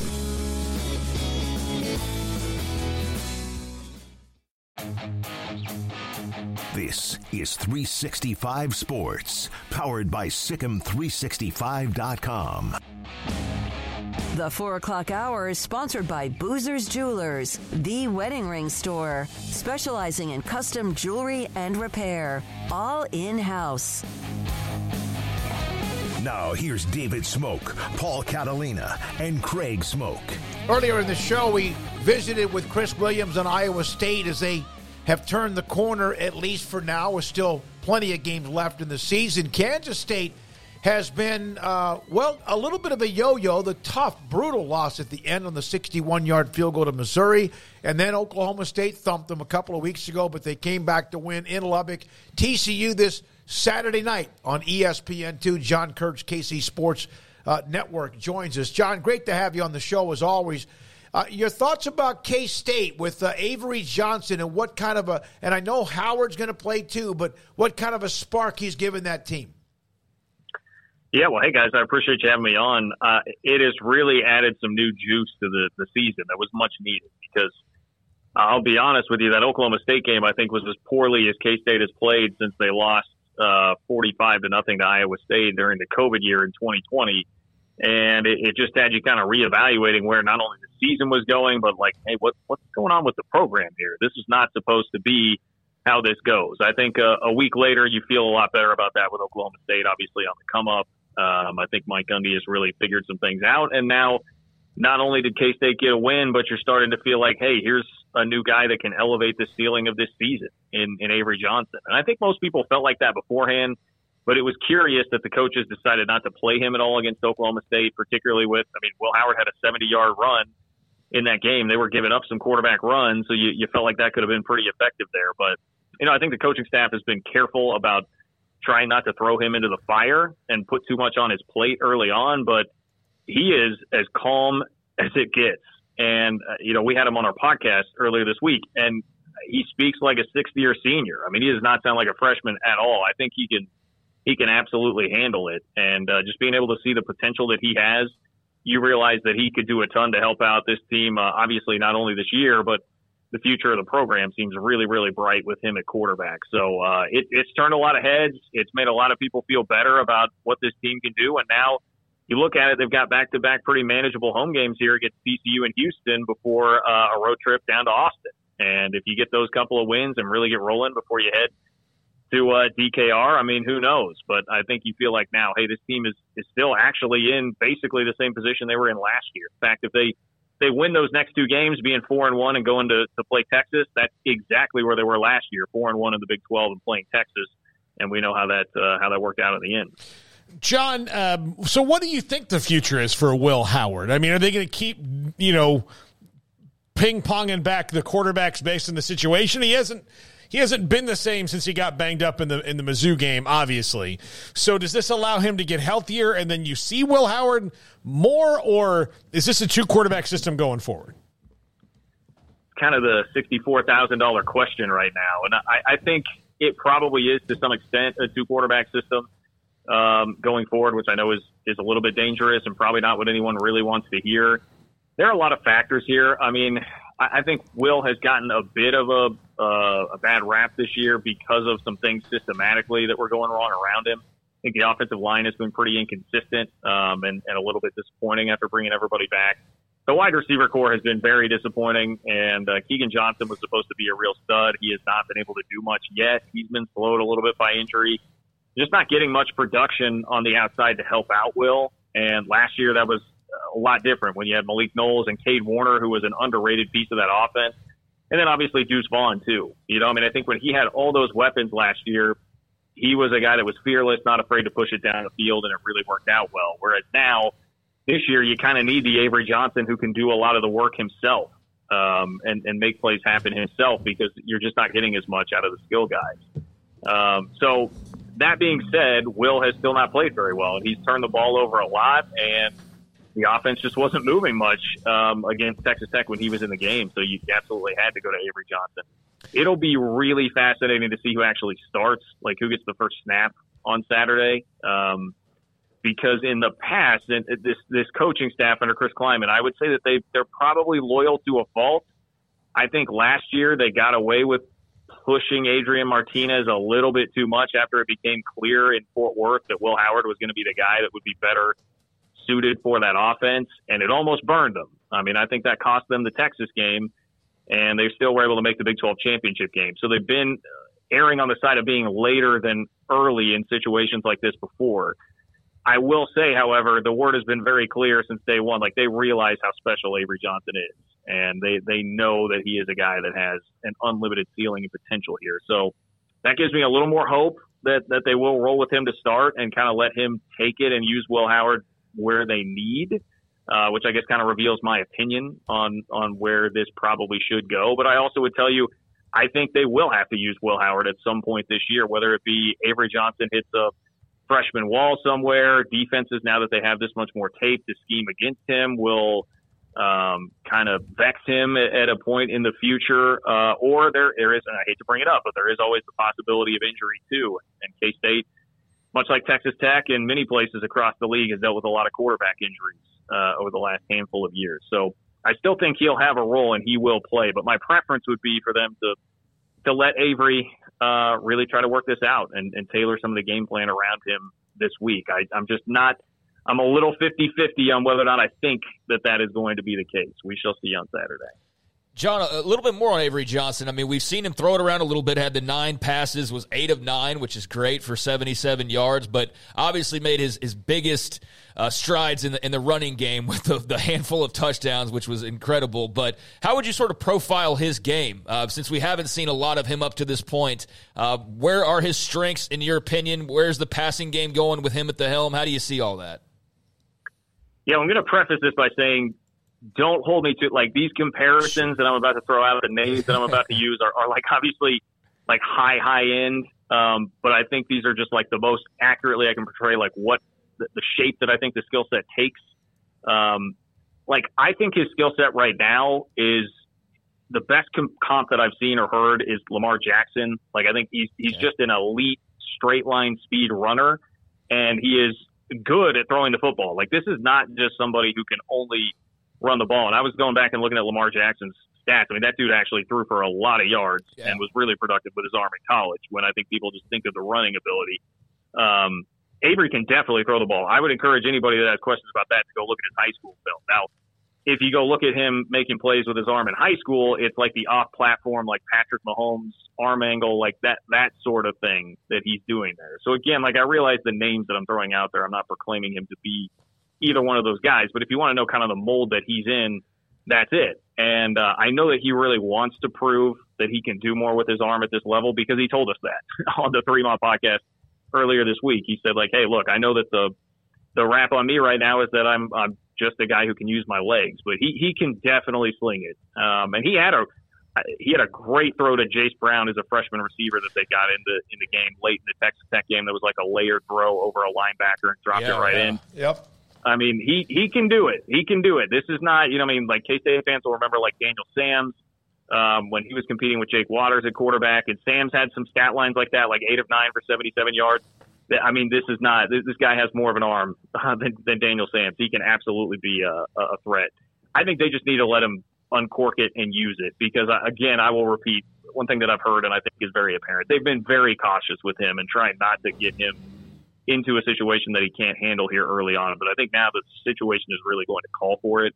Um, and you're probably going to have to let him do that. The, the, other thing with him that's really helped, I think, with his skill set, Treshaun Ward had by far his best game of the year on Saturday as a running back. I think because in large part defenses were sucking in on Avery so much and so concentrated on that that it, it freed up a lot of space for him too. So I think it really can just make the offense uh, function a whole lot better if if Avery is in there right now. I'm about to tweet John Hertz per John Kurtz, excuse me, Avery Johnson compared to Patrick Mahomes and Lamar Jackson. Right, just that's to what fill he up. That's what he yeah, said. Just to, I mean, that's exactly what I heard. And Elvis and, and, uh, you know the Beatles, all that. uh, Michael Bishop. So one of the things about him, and he's wiry and he's tough.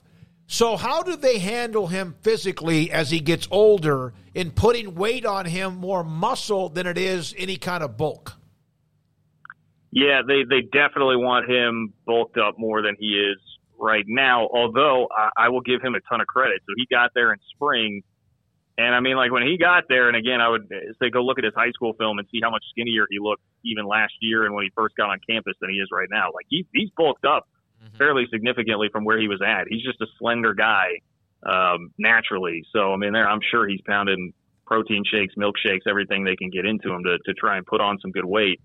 Um, it'll be a matter of time with that, but you know, with that comes an obvious concern, and that is, you know, can can he take the kind of pounding that he took at Texas Tech on a week in, week out basis? I, I think they probably need to skew the run pass ratio when he's in the game by like 10 or 15 percent more than what it was. Uh, obviously, more tilted toward the pass than the run, because you just don't want to you don't want to jeopardize that. You don't want to jeopardize him getting hurt. Now, I also think he's so fast and elusive. He he has not taken a lot of direct shots so far. Like it's tough to get a really good shot on him, but eventually, I mean, if you run him enough, K State's learned that lesson over and over again. You run him enough, uh, you you will run into that issue. So it'll be an ongoing process for him. I'll be curious to see like how much potential there is for weight to put on his frame as he goes through his college career. But I mean, I can tell you this: he's going to do anything and everything he can to get there because he's he's a machine. I mean, he is just like designed in a lab, everything you would want out of a quarterback, just in terms of being incredibly humble, leadership, coming in and working. I mean, that was we just heard that from the word go when he got in in spring ball that he was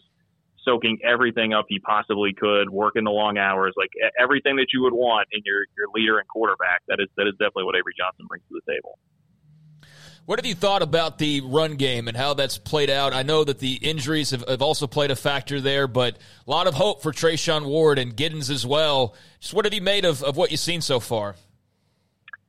Yeah, I, I go back to, and I don't want to harp on it too much, but I, do think the offensive line has left something to be desired for a large portion of the year. Now they played their best game on Saturday against Texas Tech. And I, I say all of this, and if you go look at K State's raw rushing statistics, they, they rank really high um, across the country. But uh, I think it, a lot of that's been fueled by having to go to the quarterback running game, even when Will Howard was playing earlier this year, probably more so than they really wanted to. Um, but they, they've been better in conference play. Obviously, the UCF game was great. DJ Giddens had uh, an incredible night.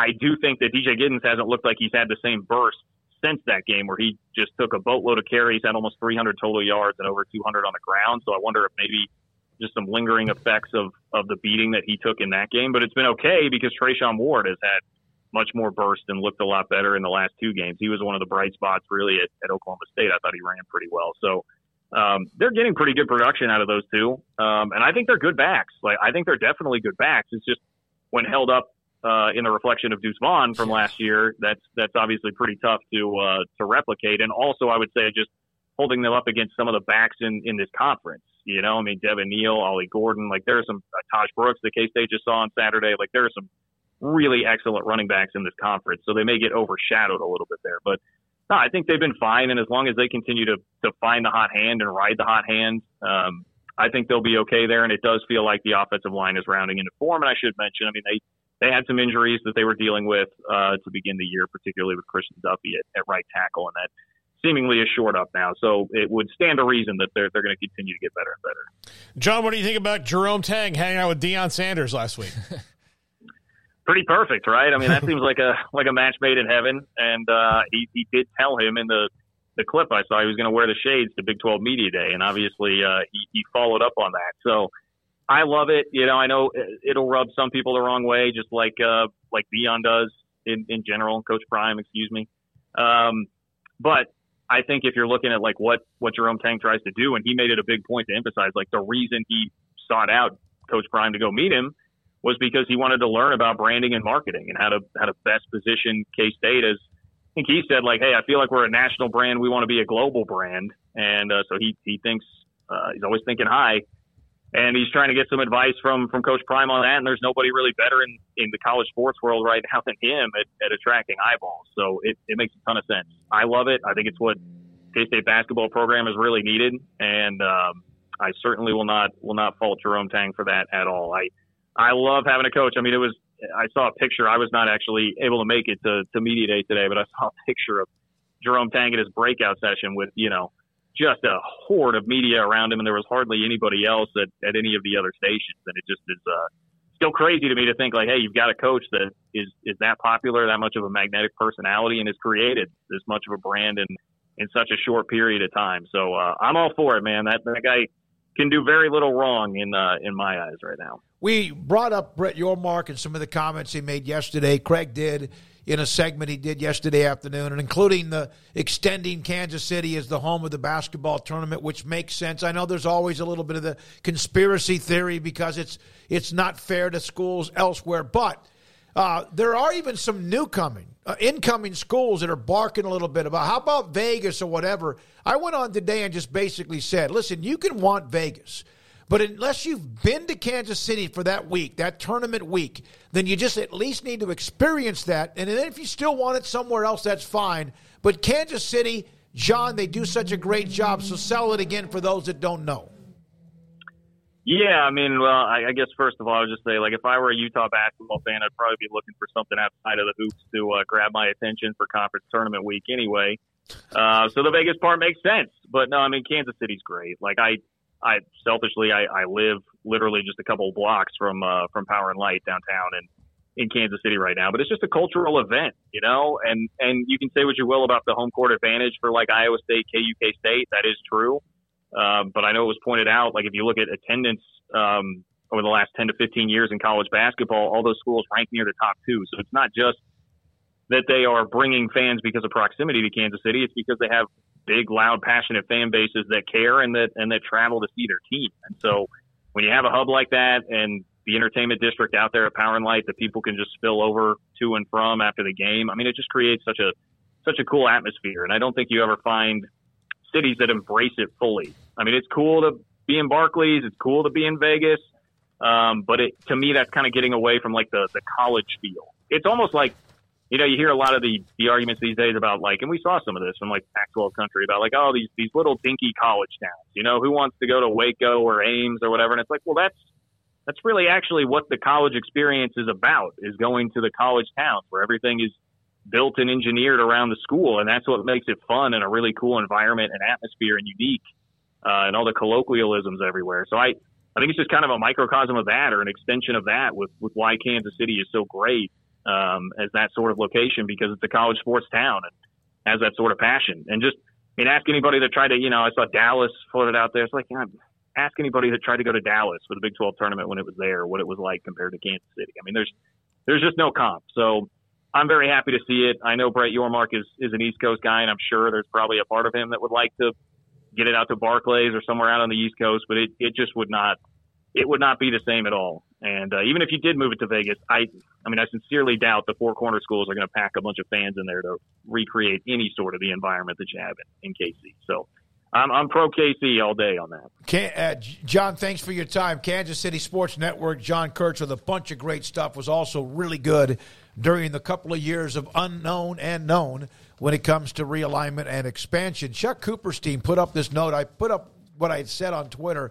You go to Vegas – you are but one of however many postseason tournaments that are played there, let alone other entertainment options that might take you elsewhere. You go to Kansas City, you are one of one. You are special and treated as such, as yeah. far as KC hosting the men's and women's basketball I, tournament. I, I, totally agree, but I, I, do think like, yeah, hey, you know what? Bend it out, you know, one year, like throw it out, throw it out to Vegas. You know, maybe, maybe you use that as like Kansas City's got a you know, redo some things at the stadium or something, and that's the excuse. But other than that, I think it, it's a, it's in a great spot. Yeah, I mean, I, I really have no strong feelings about the the entire thing. I mean, I think it, it works well in Kansas City, and you know, if that's where they want to keep it, then I think that makes sense. But I, you know, just going back to yesterday's conversation, I mean, I don't blame schools who have not been treated to the Kansas City experience, who have been to Las Vegas thinking like, "Hey, wouldn't that be cool?" because you know what, guys, it would be kind of cool. And I understand that like there wouldn't be the attention or whatever, but um, I don't know how you can downplay a Big 12 if it's the greatest conference on earth, right?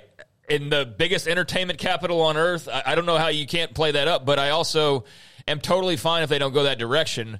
Um, I more or less just felt like yeah, why would Utah fan just go like, yeah, sure, Kansas City's the best. Let's just, yeah, of course you're going to wonder like, why not Vegas or sure, why not Los Angeles or something like that when you have the westward expansion that you've had. So that's understandable. And you know what? They'll get to go to KC and watch the Utes and um, the Cougars and um, who am I missing? Uh, eventually, the Sun Devils and the Wildcats, and you know, and all those people will get that experience here in the next couple of years. And you know, maybe they they turn their their uh, opinions uh, on its head, and, and, they too fall in love with the KC basketball tourney experience. Can we go straight to Jesse? Would you mind? Or we take a let's take a break. Take a let's break. take a break. Jesse Kurtz covers uh, Air Force. They're playing Navy at Annapolis. They're unbeaten. They're in the top twenty-five. Their quarterback is injured. Uh, he'll join us. He's the color analyst for Air Force Radio. This is 365 Sports.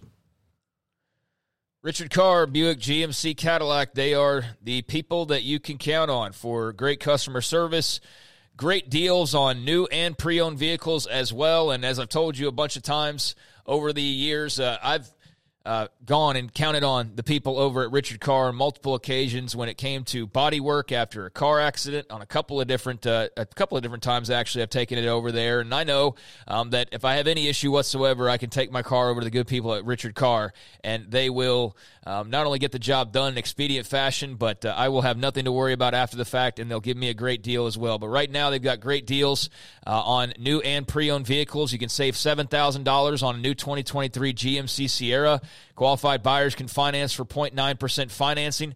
They've got dozens of Sierras on the lot. They've got inventory, pricing, financing, all lined up to get you into a new Sierra today. Plus, military and first responders can save an additional $500. They've also got Buick, a perfect combination of first class luxury and value like no other SUV, ranked number one overall brand for new vehicle quality by JD Powers. Buick offers amazing value, and right now you can save 5000 on a new full-size 2023 Buick Enclave or save 4000 on a 2023 midsize Buick Envision. And again, military and first responders save an additional $500. They also trade for the best, so you can uh, go check out their lot full of quality pre-owned cars and trucks that are in stock. And their financing goal, as always, is 100% credit approval, as they say yes when others say no. So check out that award-winning service department. Check out their deals on new and pre-owned vehicles right now with the business that's been in business for 24 years in Central Texas, building a reputation as the people you can count on for your automotive needs. Richard Carr. Log on to richardcarr.com today. Call now or go see them now off Highway 6 at the Imperial exit. With so many companies and policies out there, it gets so confusing shopping for insurance, and I never know if I'm getting the policy that's right for me. Luckily, I met the team at the Niche Group Insurance Agency. With the Niche Group, you can go to one company and get access to coverage options from many insurance carriers, and you get to speak to a real person about your specific coverage needs. With the Niche Group, I know I'm getting the right coverage at the right price. If you need insurance, talk to the experts at the Niche Group at 1 800 258 8302. Baylor alumni are more than 160,000 strong. When we all join hands to support our university, we don't just move the needle, we move mountains. Working together, we create life changing opportunities for students on the field, in the classroom, in the laboratory, and in life for generations to come. So get connected, get involved. Learn how at baylor.edu/slash alumni. Did you know that one out of every four men have symptomatic low levels of testosterone and don't even know it? And if you think you're too young to worry about it, guess again. Low T levels can make you feel tired and grumpy, raise your cholesterol, and cause weight gain. Petty Clinic Low T can set up same day blood screening and results. So if you're tired of being tired, call or go online at pettycliniclowt.com. It's a private clinic with an atmosphere catering to men. Affordable, only $165 a month, including lab work, office consultation, testosterone injections, and follow up visits compared to $300 or more a month in Dallas or Austin, and you don't have to drive 90 miles one way or the other and fight the traffic. Petty Clinic Low T has board certified physician consultations and will provide the best form of brand strength testosterone. Contact Petty Clinic Low T for increased energy, improvement in sexual desire and performance, mood, concentration, even a decrease in body and belly fat. Just off Highway 84 and Old Hewitt Drive in Woodway, pettycliniclowt.com.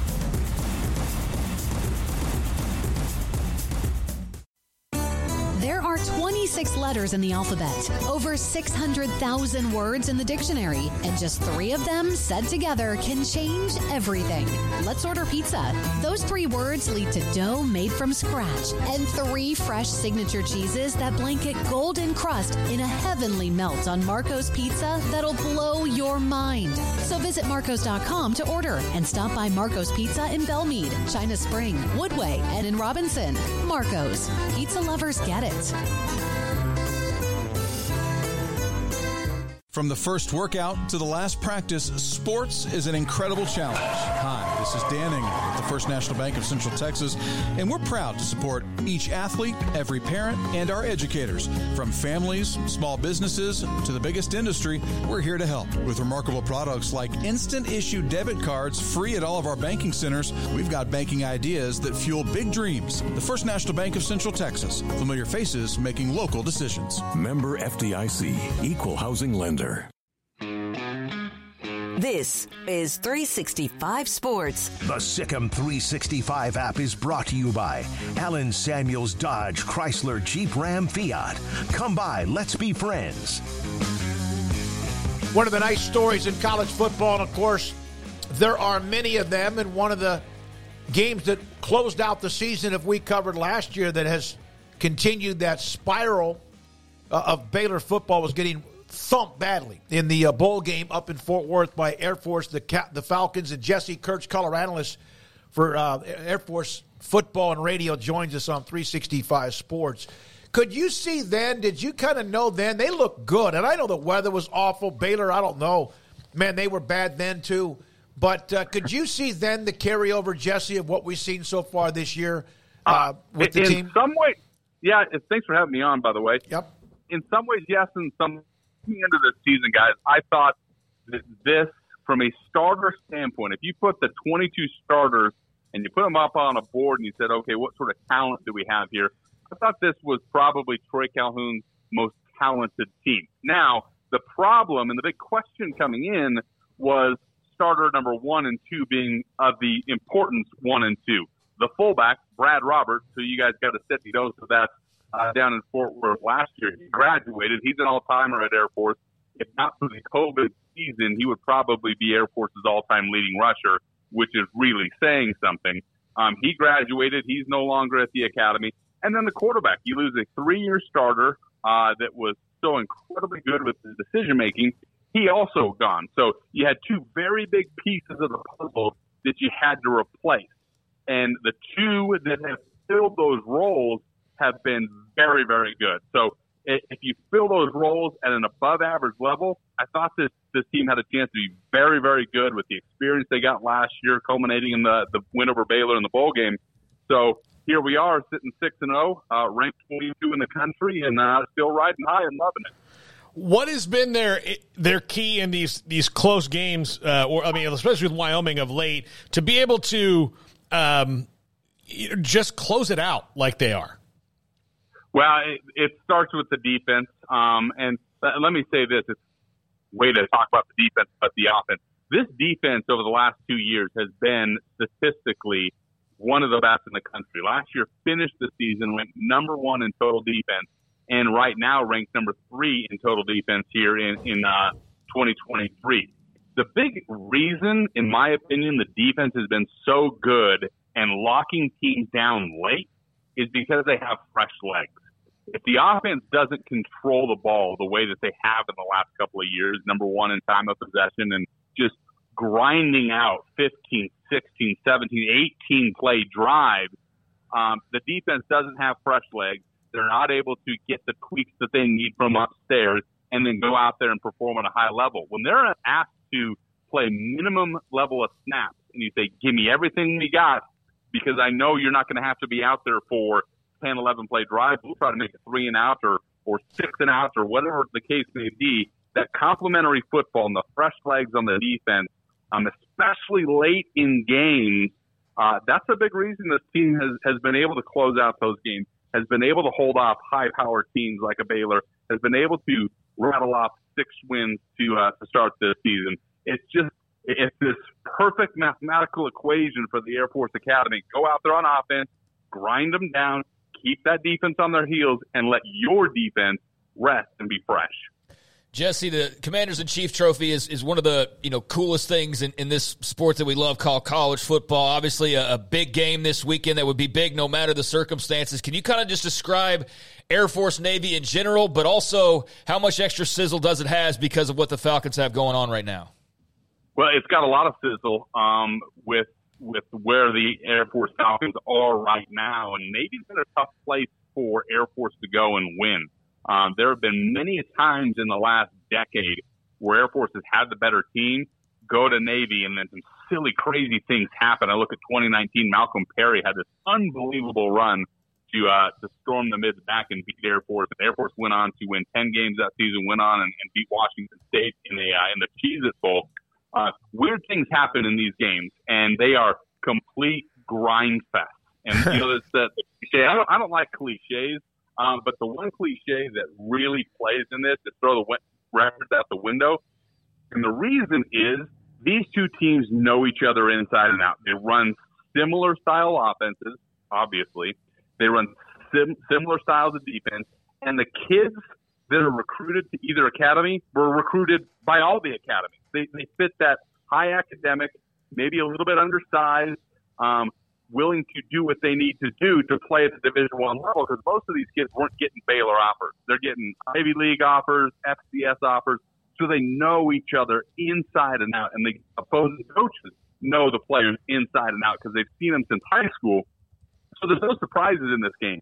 And, and these games, for the most part, guys, um, are close because of that. 13 10 the last couple of years, even though Air Force has had a much better team, Navy's been able to keep these games close. As far as the, the fanfare, the pageantry, um, you know, Washington brass is there. Uh, we've had presidents there, obviously Secretary of the Air Force, Secretary of the Navies are there, admirals are there. I mean, it's it is a, a showcase of America uh, at the academies when they play these games. And then you think about what this means later on in your career. As a football player, if you beat Baylor, that's a feather in the cap. But no one's going to ask you, did you beat Baylor when you played at the Air Force Academy?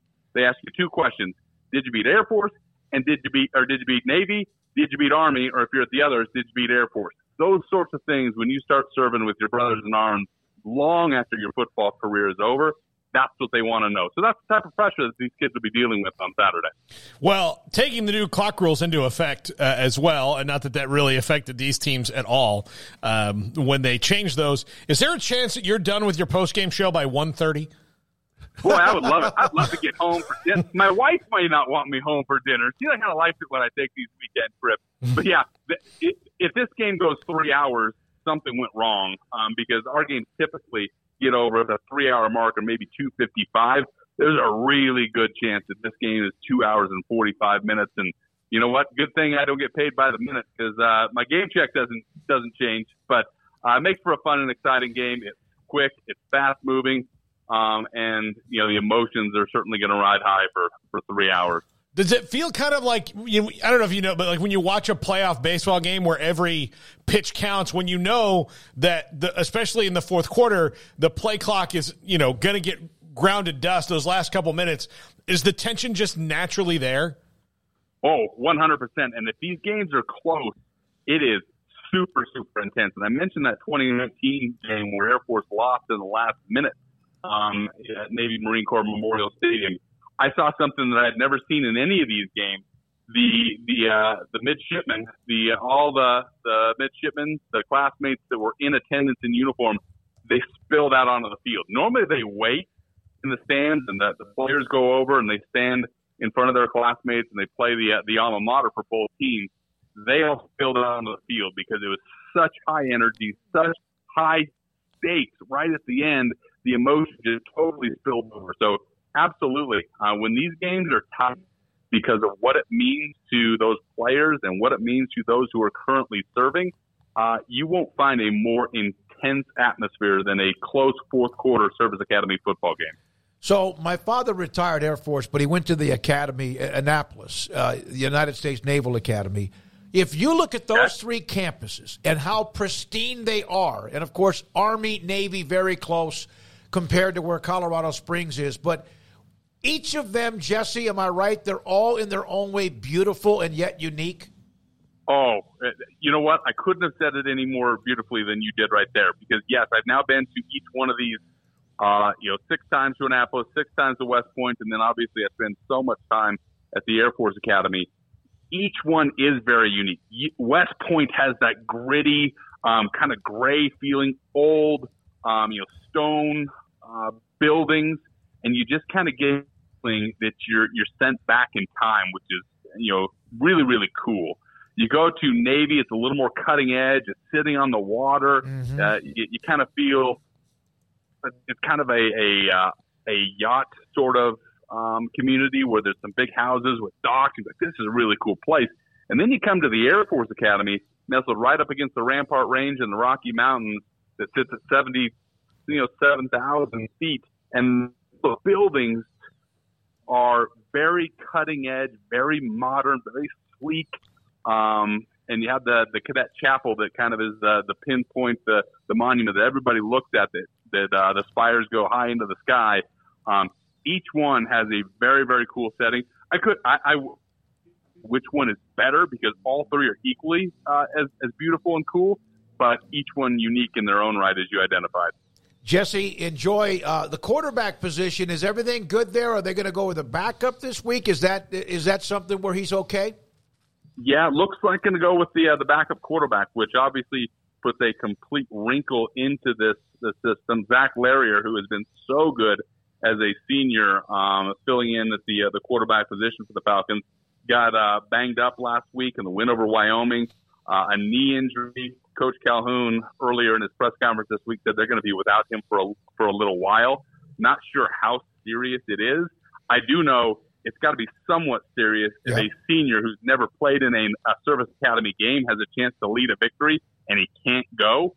Um, so hoping that Zach Larrier will be back at the end of the season because he has been the team MVP without question in my mind. So hoping for the best, but it looked like it'll probably be Jensen Jones, um, the backup quarterback, yet to com- uh, complete rear, but he's a tough, physical runner, kind of plays the quarterback position like a fullback. So he has some things that Zach Liv did not that will complement the offense, but you can't substitute a guy that doesn't have any experience for a guy that did have experience and thinks that you're going to be in a better place, at least initially. But I think the guys have the utmost confidence in Jensen Jones that he will do everything in his power and will be successful to get the Falcons over the hump and get a win in Annapolis. Jesse, thank you. Enjoy Annapolis. Uh, obviously, just an incredible tradition. Army, Air Force, Navy, and the Commander's Trophy, as Craig brought up. And uh, man, what a, a, great start to the season for Air Force at 6 and 0, ranked in the top 25. When we come back, Ricky Thompson, Baylor sideline reporter, his thoughts about Cincinnati, what he's learned, the game itself, how important it is, every one of them, the rest of the way for Dave Aranda and Baylor. And then Tim Brando at 5, and this is 365 Sports. Allen Samuels, Dodge Chrysler Jeep Ram Fiat, Ted Teague, the general manager, Loop 340 east of 84 in Waco, and of course, loaded up with Ram trucks, loaded up with what they have when it comes to Jeeps as well. For example, right now, uh, Jeep Adventure Days going on during the month of October. You can get 10% off MSRP, all trim levels on the new Jeep Compasses, all new Jeep Gladiators, all new Jeep Renegades, and also the all new uh, Grand Cherokees, except for the Laredos. 10% off MSRP, a great selection of those Jeeps available during Jeep Adventure Days. Also, Ram Power Days right now in the month of October at Allen Samuels, Dodge Chrysler Jeep Ram Fiat, the 2023 Ram 1500 Crew Cab Lone Star, 0% for 72 months. If that's not enough for you, how about the 2023 Dodge Challenger, Charger, the SXT, the GT, the RT models with total values up to $3,000? Great selection of Ram trucks, Jeep vehicles, and also what you have with Dodge. Ted Teague, the general manager, Loop 340 east of 84 in Waco pizza, burgers, and Bears football. There's no place around Waco that serves them all other than Bubba's 33. Come show your green and gold and enjoy some of Waco's best food and beverages while watching your favorite team, the Bears. When real Bears fans get hungry, Bubba's 33 is the number one spot for ice cold drinks, hand stretched, stone baked pizzas, and bacon infused burgers. Join us for indoor or patio dining. Bubba's 33, Waco's restaurant and proud supporter of Baylor Bears football. Sic 'em Bears. Established in 2007 and independently owned, Alliance Bank Central Texas is committed to helping families and businesses meet their financial goals. From their tellers to their board of directors, they know the importance of superior service and competitive products. Customers have confidence knowing that their financial needs are in good hands. It's your bank, Alliance Bank Central Texas, with two Waco locations 4721 Bosque Boulevard and 191 Archway Drive on Highway 84, and at AllianceBankTexas.com. Member FDIC and equal housing lender. At Ideal MRI, we feel blessed to be a part of the Waco community. We're a small family business right here in Central Texas, and our goal is to bring down the cost of healthcare while maintaining high quality. At times like this, the cost of healthcare has never been more important, and unfortunately, significant illnesses and injuries still occur. That's why Ideal MRI is open and here to serve you through the difficult time. We offer premium MRIs just like a hospital with state of the art technology and specialists, but you'll pay less sometimes thousands of dollars less, whether you're using insurance or not. At Ideal MRI, we accept most insurance and there are no hidden costs, even offering financing if that's needed. Everything included in the price, and you'll not get something as a surprise in the mail later on. If you need an MRI, ask your doctor about Ideal MRI. They'll know. You can schedule an appointment safely from home online in minutes at idealmri.com or give us a call 833 Ideal MRI. IdealMRI it was broad daylight. I stepped into a gas station for five minutes to grab a snack, and just like that, my car was broken into. They made out like a bandit. My laptop, my phone, everything. I called my agent to see what could be done, and he restored my faith in humanity. My claim was processed so quickly, and I was able to recover my losses. Stop by and see our agents at one of our three McLennan County locations. Coverage and discounts are subject to qualifications and policy terms and may vary by situation. Stepping into the boots of a U.S. Army officer can add confidence and leadership skills to your son or daughter's career path. See all the things they can achieve in our boots at goarmy.com. U.S. Army Waco Recruiting Company, 254 598 8131 or 254 776 1543. Segment with former Baylor wide receiver and Baylor sideline analyst Ricky Thompson is sponsored by Alliance Bank Central Texas, where customers have confidence that their financial needs are in good hands with two locations in Waco on Bosque Boulevard and on Archway Drive off Highway 84 and at AllianceBankTexas.com. Ricky Thompson joins us on 365 Sports. Greg Smoke, Paul Catalina and David Smoke coming right out of a, a, a banker's what uh, board meeting? Is that right, Ricky? Yeah, something like that. We we had a good meeting, good. but it's done. Good. Thanks for you for uh, your time today. Uh, your thoughts? Do you expect anything different from what we see Baylor on offense this weekend against Cincinnati? Dave Aranda did not make any changes with the staff. There was thoughts maybe, probably not. But do you think you'll see anything different? Uh, you know what? I kind of think so, and I I don't base that on anything I know particularly. I just think that with two weeks off, I think I mentioned it last week. Sometimes I think some folks think that a open date after a loss is not a good thing. I disagree with that. I think it gives you some time to regroup, particularly where we were as a football team. I think this was a time where I'm guessing these guys have spent two weeks both on the defensive side of the football and offensive side of the football with Powledge and Coach Grimes and Coach Aranda, and I expect they've made some adjustments, and I I would not be surprised to see some things maybe look a little differently offensively. Ricky, what would you say they need to lean into that they do the best on offense?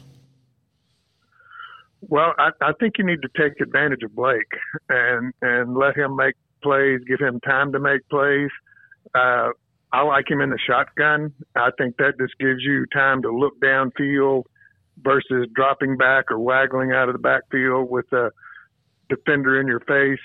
So give him a chance to throw it. Uh, you know, I, I think maybe the tight ends have been uh, Dabney. I thought was one of our best receivers early, and particularly last year before he got hurt. And I would kind of think that maybe something in the middle of the field going to Dabney in a throwing game. Uh, I think uh, Cincinnati's pretty good up front, so I'm not going to be surprised if maybe they don't throw it a little early, establish the run. But we know they're going to try to run it, and for this team to be successful, they have to run. But uh, the key to this offense is Blake Shapen, and the guys around him have to perform, and he's got to get the ball to them and let those guys make plays, both running back and at the receiver position. And the O line's got to step up. I think uh, that's no secret. Uh, these coaches have been around a long time. They know they need better play up there, and uh, maybe some changes up front. Who knows? Ricky, sticking with the passing game, I, I, I don't know if this is as amazing of a stat to, to others as it was to me the other night and seeing it, but uh, they have five passing touchdowns through six games. Of course, Blake missed time and the offense hasn't been good, but Monaray Baldwin has two of those, and Drake Dabney has the other three. Monaray Baldwin's the only pure receiver with a with a catch in the end zone this season. Is that shocking to you, and are, are you surprised by that, given what you've seen up to this point? Well, yeah, Sure, that, that's surprising. I think it so probably surprises that coaching staff too. Uh, they're not dummies. I think they know that uh, that they uh, need to do better out there than that. I'm sure they expect it to be better out there than that, and uh, that's part of the key. As I mentioned, not only getting the ball to Dabney, who you mentioned just then has three of the five receiving touchdowns, that uh, these outside guys need to get involved, and I just think sometimes it takes one play, just one play by a guy to turn his game around. A Ketron, he just he's got to go up and get one ball sometime, and that might set him off. Hal Presley, we've seen make some plays. Uh, Amari Winfield, uh, there's just there's guys out there. I just think they have to have the opportunity to make a play and get that ball to them on the outside. Now it sounds simple, I understand coming from me, but uh, I think they can do that and wouldn't be surprised if there's not an attempt to do that early and then get these running backs involved. Hopefully, through this two weeks, we've gotten healthy in the backfield, and everybody's ready to go full speed. Ricky, you're there on the sideline. I know you have headsets on because you're going back and forth uh, with uh, JJ and John and, and everything else that's going on. Have you seen any type of barking among players or any infighting whatsoever? Nope, I haven't. Uh, I might be oblivious to it, but I think probably not, and I haven't that. And uh, but sometimes, Smokey, that's not all bad, right? if these guys, if these guys get fired up and chirp at each other, I know I can't say that I never did it when I was playing because because I did. Uh, even at my roommate Theismann for not throwing me the dang ball, but uh, I I haven't seen that. I really don't think that I know of that there's any of that out there. Uh, I think these kids just want to win. And again, if somebody gets upset on the sideline and chunks a cup of water, uh, I don't really have a problem with it. Good for them. I'm I'm glad they're upset. I'm glad they're ready to go. I'm glad they're ready to play, and I'm glad they're not happy that it's not going well. But I've not seen any confrontation wise, if that's what you're talking about. No, I have not. Well, and the reason I bring that up is because I was I was really uh, impressed with Monaray Baldwin's post game comments about some are just there for the ride and, and, and what he said for a guy that also was not producing much early in the year, and there were reasons for that. Uh, that that that as a former player, weren't his comments like what a leadership role is like or about? I think so. And obviously, none of us know particularly who or what Monaray was talking about. But uh, yeah, there's nothing wrong with that. I mean, uh, and it does show some leadership. And it, and again, it shows he's upset about a team that's two and four. I don't think any of these guys expected that. That's not what they signed up for. But uh, that's a good start in a way to fix it because I will bet you Coach Aranda addressed that uh, in these last two weeks when he heard that comment one way or the other. So uh, I, I just think that's fine. And there's just nothing wrong with these kids getting upset. Uh, I, they should be, and I, I like that. There's nothing wrong with the coaches getting upset and getting ticked off about what's going on. I remember Joe Gibbs used to, to tell us said, "You guys need to get ticked off." That's about as bad as a word as he ever said, but uh, he, he he was just good about that. Any minute, he you know get mad about something, get get angry, play hard, just go do something, make a big play, and that's that's what he meant by go get ticked off. So uh, I don't think there's anything wrong with that, and and good for Monaray, and and hopefully that permeates throughout this team. If I was an official and Joe Gibbs told me, gosh darn it, that was a terrible call, I would like that less than someone swearing at me. Most likely. It would and, crawl and in my head. believe me, I've heard it both ways. I've, I've heard it both, both ways. We had, uh, Stickum was outlawed after the first two or three years I played, and the trick was to put it on the inside of your pants and tuck it in there. And I got tackled on a play and I couldn't get rid of the ball quick enough and I'm walking away and I heard my name. It was the official and he said, I don't know where it is, but lose it.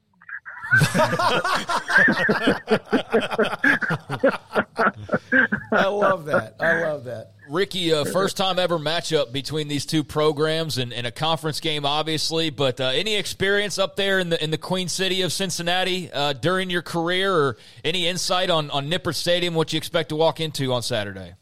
Well, I'll tell you a funny story. Uh, we had a remember the show Superstars? It was on many years ago. Probably some of you don't, Craig.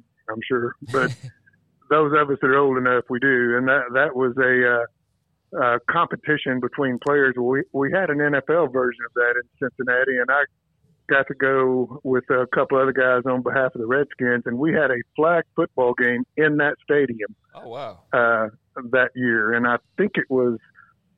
Oh, this was probably 1980, something like that, and I'm quite sure it's changed pretty dramatically in 40 plus years. But kind of an unusual stadium. Uh, some tall buildings right pushed right up next to the stadium. It's kind of a cool look, but uh, not a huge stadium, but but kind of neat. And I don't know, guys. I enjoy going into these new places and seeing new stadiums and with these new teams in the league. And and again, I think I mentioned it before before the Bears went to UCF. That might be something good for them to get on the road and get away from home and have that time and uh, just have each other depend on. And as it turned out, uh, we saw a 26 zip fourth quarter and winning a football game. So uh, playing on the road doesn't scare me, and I'm quite sure it doesn't scare these coaches or players either. All right, a flipping question to end it. Thanks for your time. You mentioned Joe Theismann. Did he ever steal your hairspray? You know what? No, Theismann didn't steal my hairspray because he had plenty of his own. I love it. I love it. Oh my goodness. Thank you, Ricky. Uh, Thank you so Yes, much, buddy. Ricky Thompson.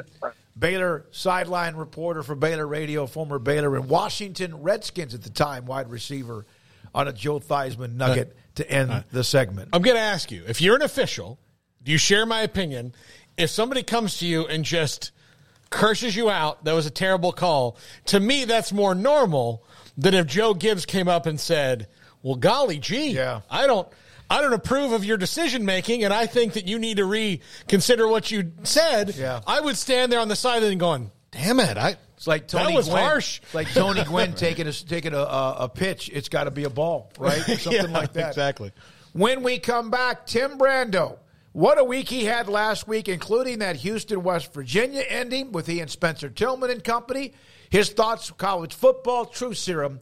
Next, Tim Brando, Fox Sports on 365 Sports. Everybody probably at some point has to battle the weight issue. You get a little lazy, you start to eat too much, and you're not working out. Your metabolism is not good. And so you look for a way, the easy way, to be able to continue to be undisciplined with your diet or what you do with exercise. And there are options. There is one way that works every time because it's methodically taking care of working out, losing weight along with inches, and that feeling of when you put a pair of pants on and all of a sudden they're a little more loose. That is that's a great feeling. You just feel better. Walk through the front door at Waco Regional Tennis and Fitness. Ask for help. The personal trainers from Christy London to Randall Corley to Nathan Roach. And then on top of that, they have all the equipment you could imagine from weights to machines, classes galore every single day. But you have to walk through the front door. They will help you once you do. The best way, the most methodical way, and the best way to not just lose inches and weight, but also sustain the success of all the hard work, blood, sweat, and tears. Waco Regional Tennis and Fitness on Lakeshore Drive in Waco. One size fits all. That may be all right for an adjustable belt or cheap sunglasses. But when it comes to your financial needs, no one wants a one size fits all strategy. Cam Heathcott, your Edward Jones financial advisor, knows that his most important goals are yours. That's why we take the time to understand your needs, knowing you. That's how Edward Jones makes sense of investing. Cam Heathcott in Conroe at 936 756 7717. Edward Jones, member SIPC. TFNB Your Bank for Life is the official local bank of Baylor Athletics. Find out why more Central Texas are making TFNB their bank for life. Sign up for our Edge checking and savings accounts to earn interest or cash back. With five convenient locations and an award winning mobile app, banking has never been easier. TFNB Your Bank for Life. Member FDIC. Petty Clinic Men's Healthcare in Woodway is now proud to offer you men an exceptional weight management body sculpting product called semaglutide, also known as Ozempic or Wegovy. Semaglutide is an FDA approved weight management medication. Once a week injections of this powerful medication offers an average body fat weight loss of 20% within the first year of treatment. In addition to body sculpting, semaglutide also normalizes blood sugars and has the clinical research proof of reducing blood pressure, cholesterol, stroke, and heart attack risk. If you're like most men and you have stubborn fat that will just not respond to typical diets and exercise, then help is finally here. Semaglutide, affordable, highly effective. Google search Petty Clinic Waco and reach out to the Petty Clinic team today for a free consultation with Dr. Petty to see if semaglutide is right for you. Go to pettycliniclowt.com. Baylor Scott and White Southwest Sports Medicine and Orthopedics, the team physicians for Baylor Athletics, diagnosing and treating all sports related injuries, including concussions. These specialists also provide orthopedic services for athletes and non athletes alike, whether it's knee or shoulder pain, a wrist injury, orthopedic spine care, and even an arthritis and total joint clinic. Trust the doctors Baylor Athletics Trust. Baylor Scott and White Southwest Sports Medicine Orthopedics wants to get you back in the game. Cars priced right both day and night. Average your car in Texas. Trucks built for you, red, white, and blue. Average your car in Texas. Cars that zoom with lots of room.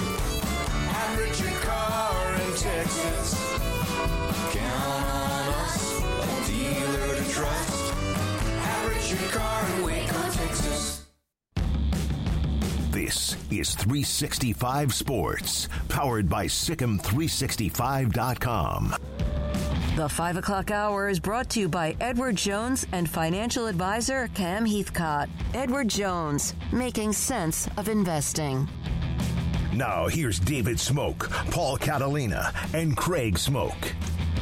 What a week Tim Brando, Spencer Tillman, and that crew had last week, including the Hail Mary that was a dart from Donovan Smith for the touchdown. And they have Houston and Texas on Saturday afternoon at 3 o'clock. Tim Brando joins us with Craig and Paul. I'm David Smoke, 365 Sports. How many Hail Marys have you done? Oh, I've had a few, uh, but I would say no more than a few, probably a handful. Uh, uh, a couple at halftime. I think uh, one other. I had a, a Arkansas LSU game where uh, Mettenberger was quarterbacking back in 13, 2013. As it turned out, Smoke, this was going to be the, I didn't know it, this was going to be the last game that I would call for CBS in college football. I didn't know it at the time, but uh, it was. I uh, it was the weekend of the Alabama um, uh, LSU's playing Arkansas, and Alabama's playing Auburn. So it's the last weekend of the regular season, and it's the game for the boot. And uh, Mettenberger, the transfer from Georgia, who's played in the NFL some, I think he was with the the, the uh, Titans at one point. Um, he got hurt, left the game, and a freshman named Anthony Jennings uh, came in the game. They got the ball at the one yard line poor Bret Bielema could not buy a win against LSU, and I think it helped uh, uh, end his career in, in Fayetteville. But uh, Jennings took his team from the one yard line all the way into the end zone, and he threw a bomb. Um, I guess technically you'd say there there was time remaining when they scored, but they weren't supposed to score.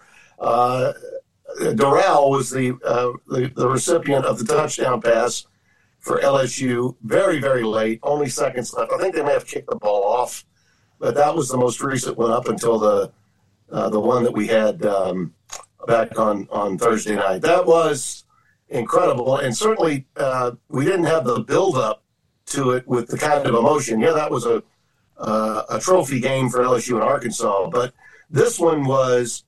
In a lot of ways, Dana Holgorsen had to have that game. If you look at his schedule moving forward, uh, and he probably had to have that game to hold on to his job, and and to be trying to get uh, his first conference win against West Virginia, the team he left to go to Houston. Um, I mean, that, there's a lot of raw emotion with that. I mean, big time emotion. Players knew it. Uh, he certainly knew it. And, and I, I don't know that I've ever seen a situation in any game I've ever called where one team scores on a 50 yard play unexpectedly they're they're trying to get in, in field goal range, and they get a 50 yard touchdown with 12 seconds left, and then because of a celebration penalty, they give up. They yield about 20 25 yards. Without that penalty, they don't get the ball in position to run a play, get the ball to midfield, and then have a chance to heave it to the end zone. So a lot of things had to happen there, and did, you know, for Houston to win that game. And who knows what that might mean for them emotionally moving forward. I, I suspect that they're going to be uh, in a great mood and very welcoming of those Horns fans when they get into TD ECU Stadium on Saturday afternoon. Yeah, Tim. By the way, Smokey, when you ask somebody uh, how many hail marys they've done for a kid that uh, grew up in Catholic school, it's a different connotation. I thought that you would like. Did Tim do something wrong? And Yeah. that's what he had to Yeah. do. Like fifty of them before he could go back to recess. I'm sure in my days as an altar boy, I did a lot of Hail Marys. Yes. yeah, I mean, I'm just saying. Usually, it was oh well. I mean, Yeah. he said a bad word, and now he's got to do that until he can go back to recess. Uh, uh, Tim, uh, Texas A&M. Uh, you know, again, a really poor offensive showing against a, you know, kind of a. Know, the fine, I guess, Tennessee team. They're winning games. They're not what they were last year, but uh, it, they had opportunities to win that game, just like Alabama.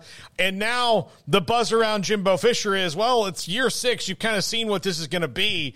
But A&M has painted themselves into a financial corner here, and Jimbo's recruited really well. What what do they do? Well, I mean, that they they were paying a lot of money for some results, correct? Mm-hmm. Um, I believe they're they were thirteen and eleven uh, in their last what uh, handful of years uh, since since t- the twenty season. So from twenty one forward, they were thirteen and eleven. They haven't won a, a division title yet. You know, haven't gotten to Atlanta. You know, I'm hearing that the, the you know 76 million schmillion, man. Let's just put it together and get him the hell out. I mean, that's what I'm hearing. I don't know that that's maybe that's A and M uh, booster bravado talking more than anything else. Uh, he was, uh, you know, one of the things about Jimbo, he didn't just fall off a turnip truck. He's been an outstanding coach. Now, people say, well, yeah, but he rode Jameis Winston to his only title. Look, he helped Nick Saban get LSU where it got. I don't think Nick could have gotten LSU to the 03 championship or even the 01 SEC championship without Jimbo as his offensive coordinator. But the mistake here, I guess to some extent for Jimbo, was uh, stepping back and allowing Petrino to be his play caller because one of the reasons you pay him that kind of money is because he can recruit and he still can recruit, no doubt about that. I mean, that's the one thing that you can say of the three major areas, priorities that you have in mind when you hire Jimbo Fisher. Uh, recruiting and play calling are two of the three on the list.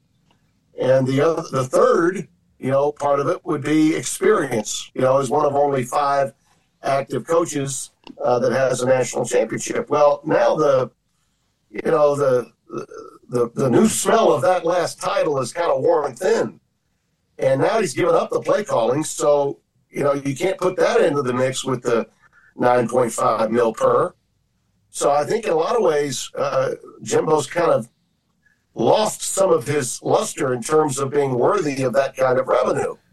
Uh, but but I think that if A and M's if, if A and M's money is smart money, I think it stays with him. But I don't think it's smart money. I don't think that kind of money is ever really smart. Mm-hmm. Okay, so I think they're going to come up with a huge buyout, get him out of there, and start all over again. That's my opinion. I don't think it's necessarily what I would advise them to do because, like I said, I, I believe Jimbo is is still a good coach. He's just in a pickle right now, in a really bad spot because he's failed to produce in what is the toughest division of, of college football, and it's still a very tough division. None of those teams are what they were. LSU's not, Ole Miss is not, Alabama's not, but neither is A and M. Okay, it's still a tough job, very tough job, and it's only going to get more difficult with Texas and Arkansas. You know, when you think about Texas now with Arkansas, but adding Texas and Oklahoma into that mix, and you don't expect Arkansas. Arkansas is probably one of the greatest losing his teams I've ever seen. That's not a bad club. You know, they almost beat Alabama in the fourth quarter. If they don't have a turf monster that eats up a running back on a on a third down play, um, they could have scored a touchdown on that play. They might have done to, to Alabama what Stanford did to Colorado last week. Uh, so the, it's still a very difficult job. It really is. Yeah, and how about wait a year, let him play Texas, and then if he loses, you've really got reason to let him go. And if he wins, then you might love him again, right? I mean, that, that Yeah, game's yeah, going to be it- such a swing game Yeah. there. Um, it really is. Yeah. It really is. So Tim, you know, as you as you're well aware, being in broadcasting, there's a lot of hype for these games, and it's hit or miss on whether they live up to them or not. But last weekend, Oregon and Washington certainly seemed to live up to the hype, and then some. Just your thoughts on you know a game where you lost.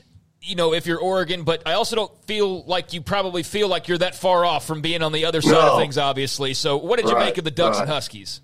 Well, you know, how many people did you hear saying uh, prior to last week's game when when we were propping up Washington, ranking them fairly high? I think I put them around five or four uh, last week in my top ten, somewhere in there.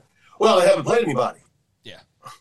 well, so so you, you say that about Washington, but you wouldn't say it about Michigan, and you wouldn't say it about Georgia. Why? Because they've got brand names that Washington doesn't have.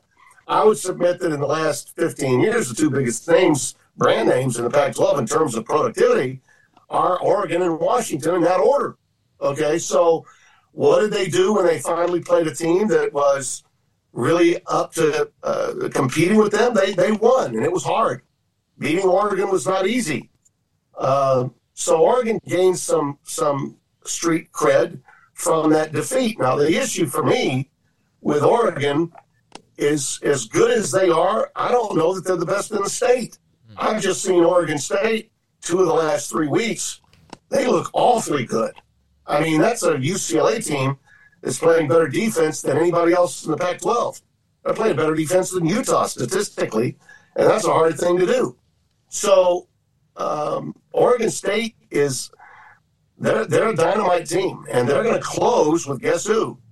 They're going to close with Washington and Oregon, and that'll be their season. That's how they finish their year.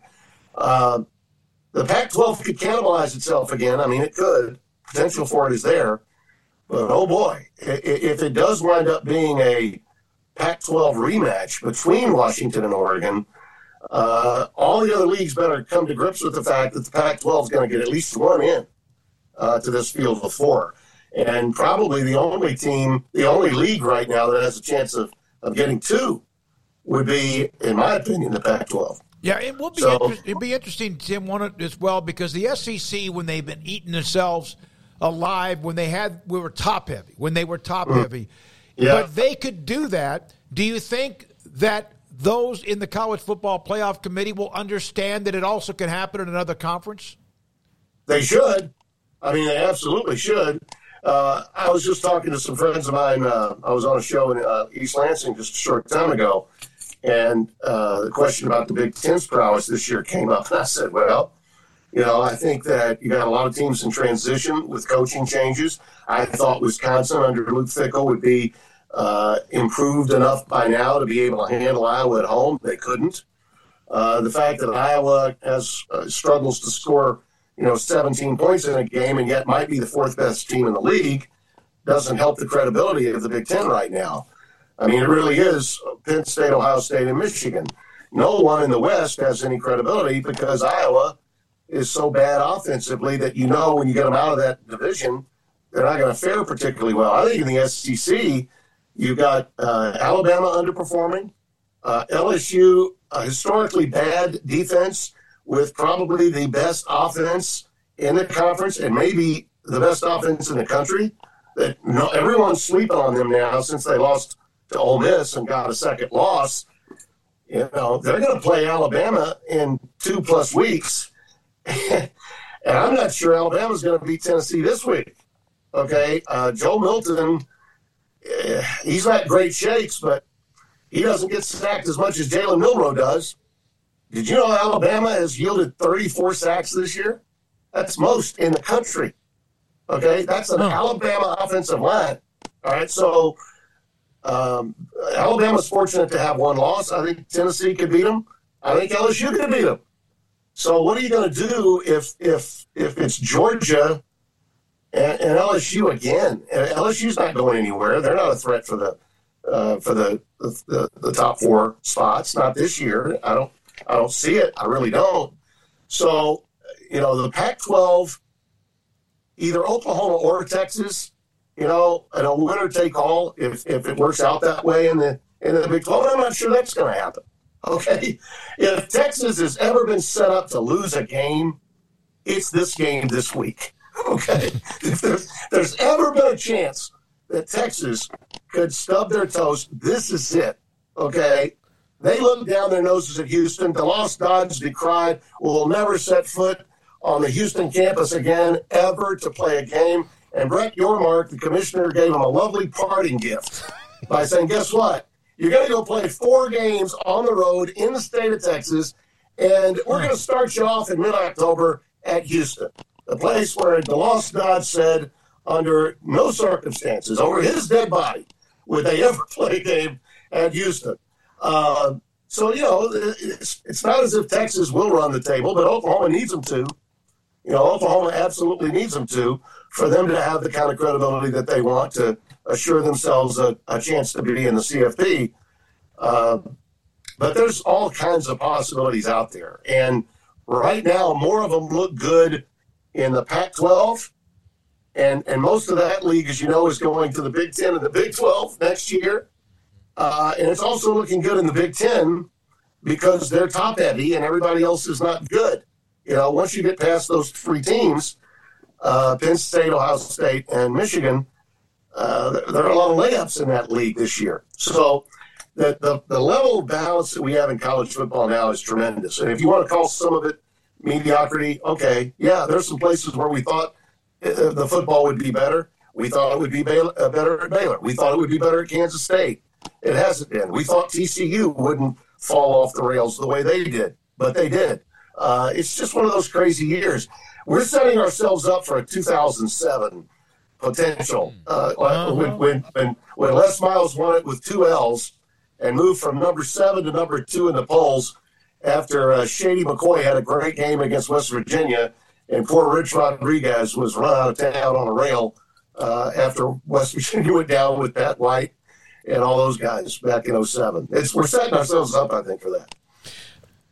Tim, if Brian Ferentz was the offensive coordinator in a in the Big Ten and the rules were not changing the the rules or the teams weren't changing, if it was still going to be the East and West and these were the teams, right. would he be under as much fire because they are winning games? But now you can't just go, well, we only have to play Penn State and then all the teams in the West.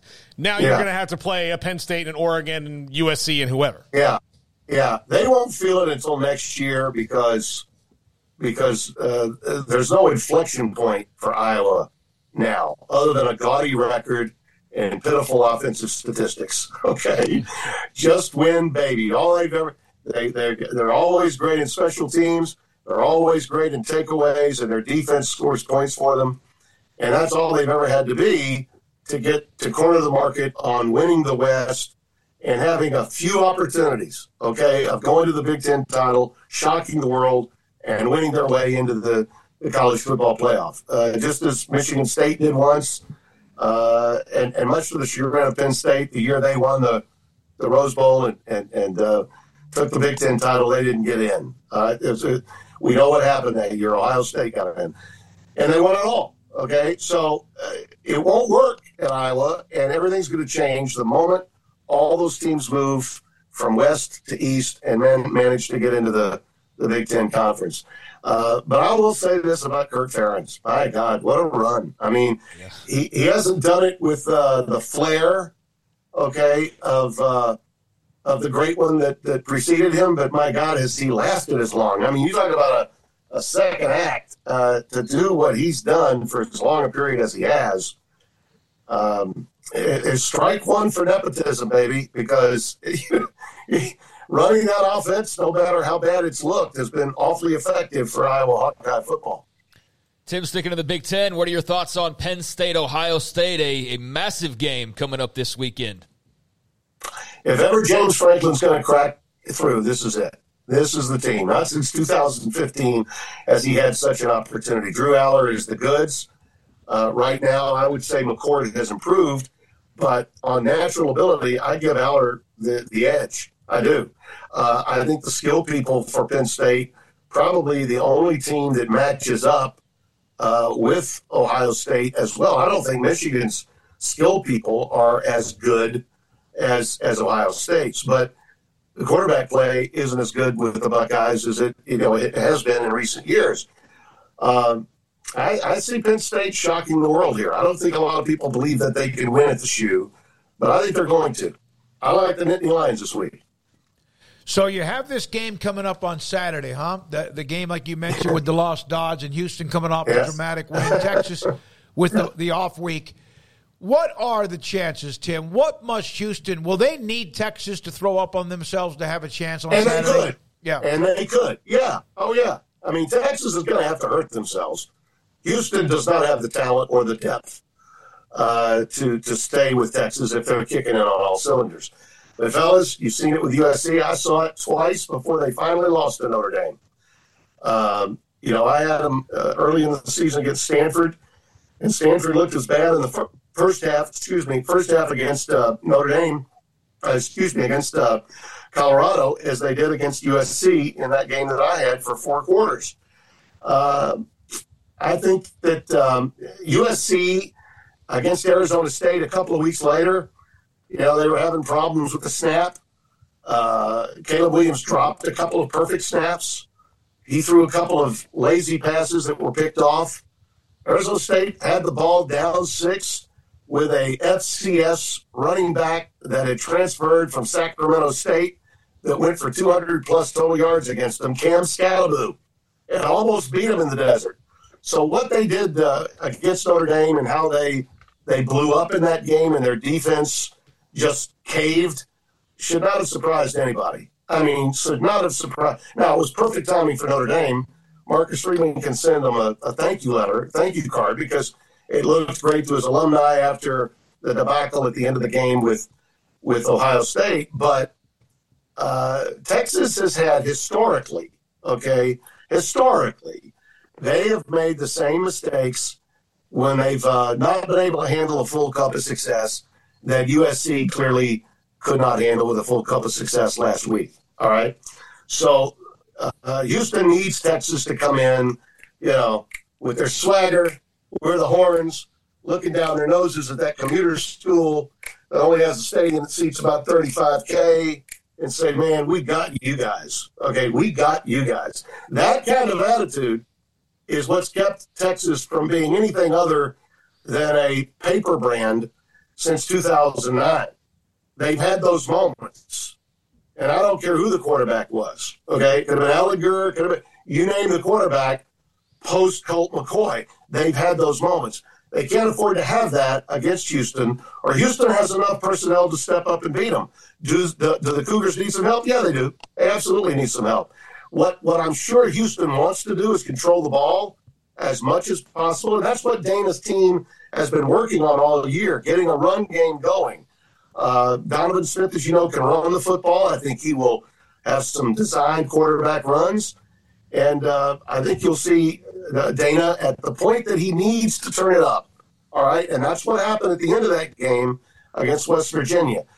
Even though they were trying to run the football and control possession of that game, because West Virginia could uh, light it up and score quickly too, when he went back to his old way of doing things and went back to the air raid and allowed Donovan Smith to have the level of confidence in his own game to make throws, he made 16 in a row. You know, and if you recall that call of mine, it was he's completed 15 in a row. He needs one more. Yep. And if he completes it, it's for the game, and it and it was. Um, I, I don't know of a team that can come in riding higher with more optimism that's an underdog this week than Houston. It all sets up so beautifully for them. Dana just got uh, the win that he needed in the Big 12 against the team that he left that was gunning for him. Uh, and, and those Houston kids that had played pretty well, played very well offensively at Texas Tech, but lost because of uh, special teams breakdowns and some defensive breakdowns too. That op- the offense was um, was very good at Texas Tech, and it carried over into that win against West Virginia. And I, I think he's hoping for the same, and he's just going to need his defense to get a few takeaways, and then hope his offense is just as warm now as it was when I last saw them. Tim, uh, Florida State is 19 0 all time against Duke. They're 14 and a half point favorites at home this week. Uh, but Mike Elko has this team uh, playing really fundamentally sound football. Riley Leonard, maybe, maybe not. Uh, nobody knows yet. Um, Yeah. Is this. Is this the game that uh, Florida State should worry about losing their winning streak? Yeah, yeah, I would be on high alert with them because of the way Duke has played. Now the Leonard, I mean, it would really be nice if they had him. Yeah, I mean, because he's fantastic. Uh, he was a real difference in the game with Clemson uh, earlier in the year. I don't know without him, you know, how effective uh, they can be, how many explosive plays they can have. Uh, you're going to have to have explosives to beat Florida State, especially there. I mean, uh, Keon uh, Clark has been so good. Um, he's the he's the transfer portal player of the year. Uh, I don't think there's any doubt about that. Uh, uh, Michigan State's loss was Florida State's gain. He's been the major difference maker, and uh, the reason I think right now Norvell can hold him up as a poster child for why you go to the portal. Did you hear me? Did you hear me, Dabo? Did you hear me, Nick Saban? Okay, these hard-headed old line coaches that that don't want to go there, they need to start thinking about it. No doubt about it. Tim, uh, again, you look at where things are in college football, and there's always some kind of story. People it's like, okay, there's 8 to 10, 12. Who, how many unbeaten teams? Seven or eight. In the end, yeah. isn't it pretty much history? There might be one or two, and that's it, no matter what. Well, that's the history, but but this is this this year has not resembled what our recent history has been. Uh, I can talk till I'm blue in the face about the level of parity, uh, and I have in the past. I think there's a lot more balance in college football in recent years, even. But until those four or five teams that seemingly are always wrapped up, and we could say now in October, well, okay, we know it's going to be Ohio State uh, Clemson and Alabama. Oh, we know it's going to be Georgia, Ohio State, and Alabama. Oh, we know it's going to be LSU, uh, Clemson, and Michigan. Uh, we're not having that conversation this year. Uh, what, we're, what, we're, saying is, my God, how, how much more fun would it be if we had 12 this year? I mean, that's what everybody's saying, and I agree with that. Uh, the great teams with the big brands aren't as good, and a lot of teams that are on the come are better than you've ever imagined and they're all capable of pulling it off. I mean, when a team as bad as Stanford, okay, is down 29 to nothing on the road against a Colorado team that's been, you know, the, the number one story in college football for the first month, and they come back and win. I mean, this year is like no other that we've ever seen. So I anticipate uh, more carnage. I don't think we're going to see chalk at any point this year. So your, to answer your question, yeah, I, I don't see a lot of unbeatens at the end. Hell, we might not have any unbeatens at the end. Okay, so will we see a two-loss team get in? I think there's a better chance of a two-loss team possibly getting in than two unbeatens play. How about that? Uh, that's a possibility. Has Caleb Williams played himself or USC out of New York City? I think so. Uh, I was asked the question uh, earlier in the year do you think he could repeat? I don't think you can repeat in today's version of the Heisman. You know, when I started voting 30 years ago, uh, getting a Heisman vote was precious. You, not many people voted on it nationally. Uh, you know, the old AP writers were voting on it. Uh, the people that covered the teams uh, were voting, and of course, the, the past winners. Now it seems like everybody's got to vote. And particularly now that we're doing it by internet as opposed to in the mail, uh, I think that the vote in a lot of ways is skewed more in different directions than it ever has been. So I didn't think his chances were as good as a lot of people felt uh, before he laid the egg last week at Notre Dame. But it's not also helping him any. Trust me, with a lot of the old traditional Heisman voters, when they hear a guy, even if it's, I don't know if it's true, but it has been reported that he has said and his father has said, unless you give him a piece of ownership, he's not going to come. He can stay at USC for another year. You can play that kind of game at this stage from a public relations standpoint, you can bet he's not going to get nearly the number of votes that he thought he might have gotten. So um, he he's made his own mess in a lot of ways. I think just because you do Wendy's commercials and the decimal point on your NIL check is where it is doesn't make you brighter than everybody else. Last thing, Tim, you had those two classic games. Uh, do you go home after you get back home, after the flight home? Do you just go home and sit in your recliner and just take a nap and veg out? What do you do? Sunday, I am a zombie. I'm like the Walking Dead.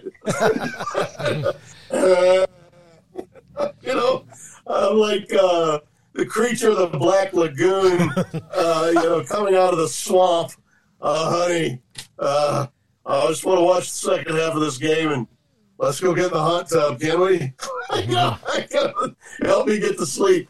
I don't. Uh, I don't feel taxed at all during the the two games in three days or the two games in two days deal. I I, I don't. Uh, where you do feel it is on that red, after you get off the, the red eye home.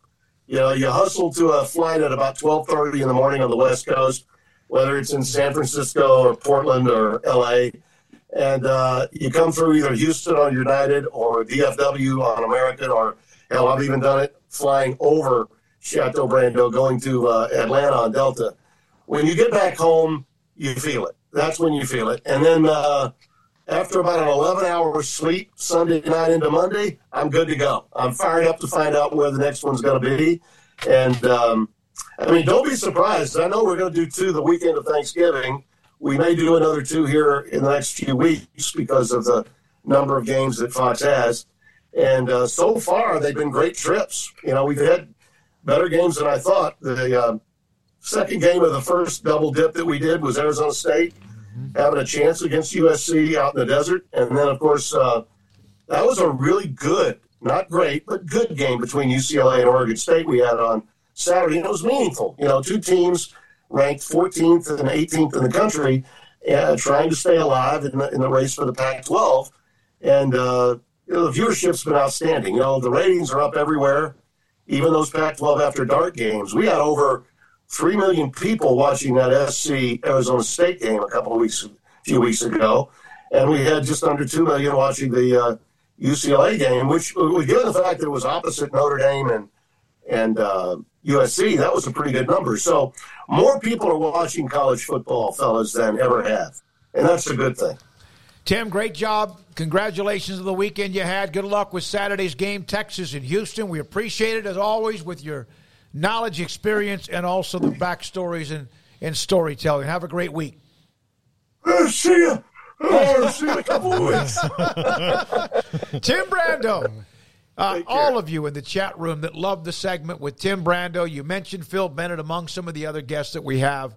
They bring it. Softy's name was even brought up as far as that's concerned as well. Thank you so much for all of your feedback. We're not done. There's a little bit more to go. We have Paul's top five around the corner, and this is 365 Sports. Riverbend Liquor and Wine, Lakeshore Drive and North 19th Street, a hidden gem. Uh, absolutely uh, one of the best. And now they have uh, the location downtown. So two locations to serve you. I'll talk about the original today uh, in that uh, it is.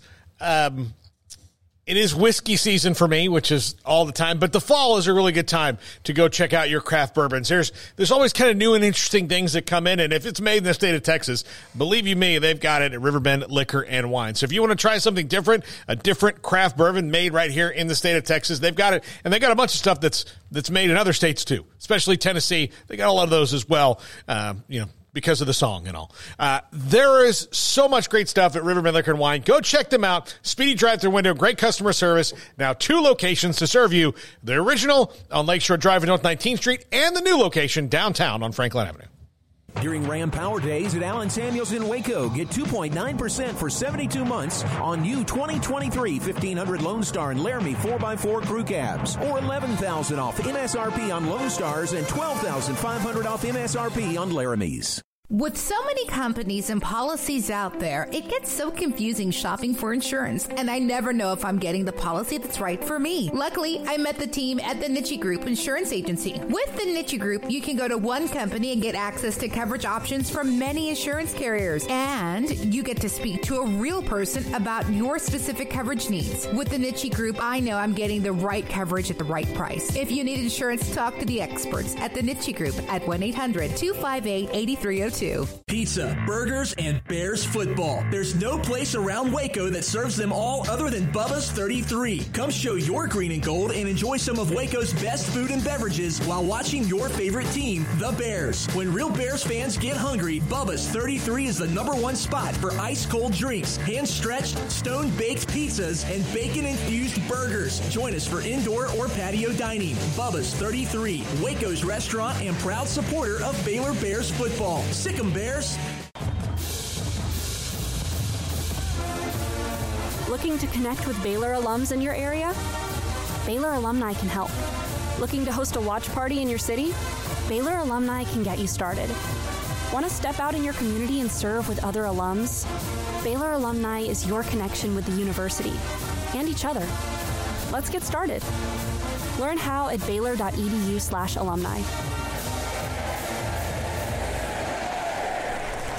Samantha Duvall, marketing director for TexasBeefHouse.com. You know all about their great Wagyu beef and product they have. You can go to TexasBeefHouse.com for anything you want to order. But Samantha, thanks for your time. There's an auction coming up in the month of November. Can you tell us a little bit about that? Yeah, so November 11th, we're having our first public beef auction. Um, it's going to be here at our ranch in Whitehouse, Texas. It's going to be a live auction. You can bid in person, you can bid on the phone, or we'll also have it online. And we're auctioning off Wagyu and Angus beef. We'll have 30 to 40 pound bundles. They'll be full of steaks, hamburger, and primals. This is perfect for not only the restaurant owners, but also homeowners. So if somebody wants to load up your deep freezer with some great, great product from a place that is just delivering all of the time with Wagyu from their ranch to your plate, TexasBeefHouse.com. This is 365 Sports, powered by SicEm365.com. Enjoying the show? Hit the like button and subscribe.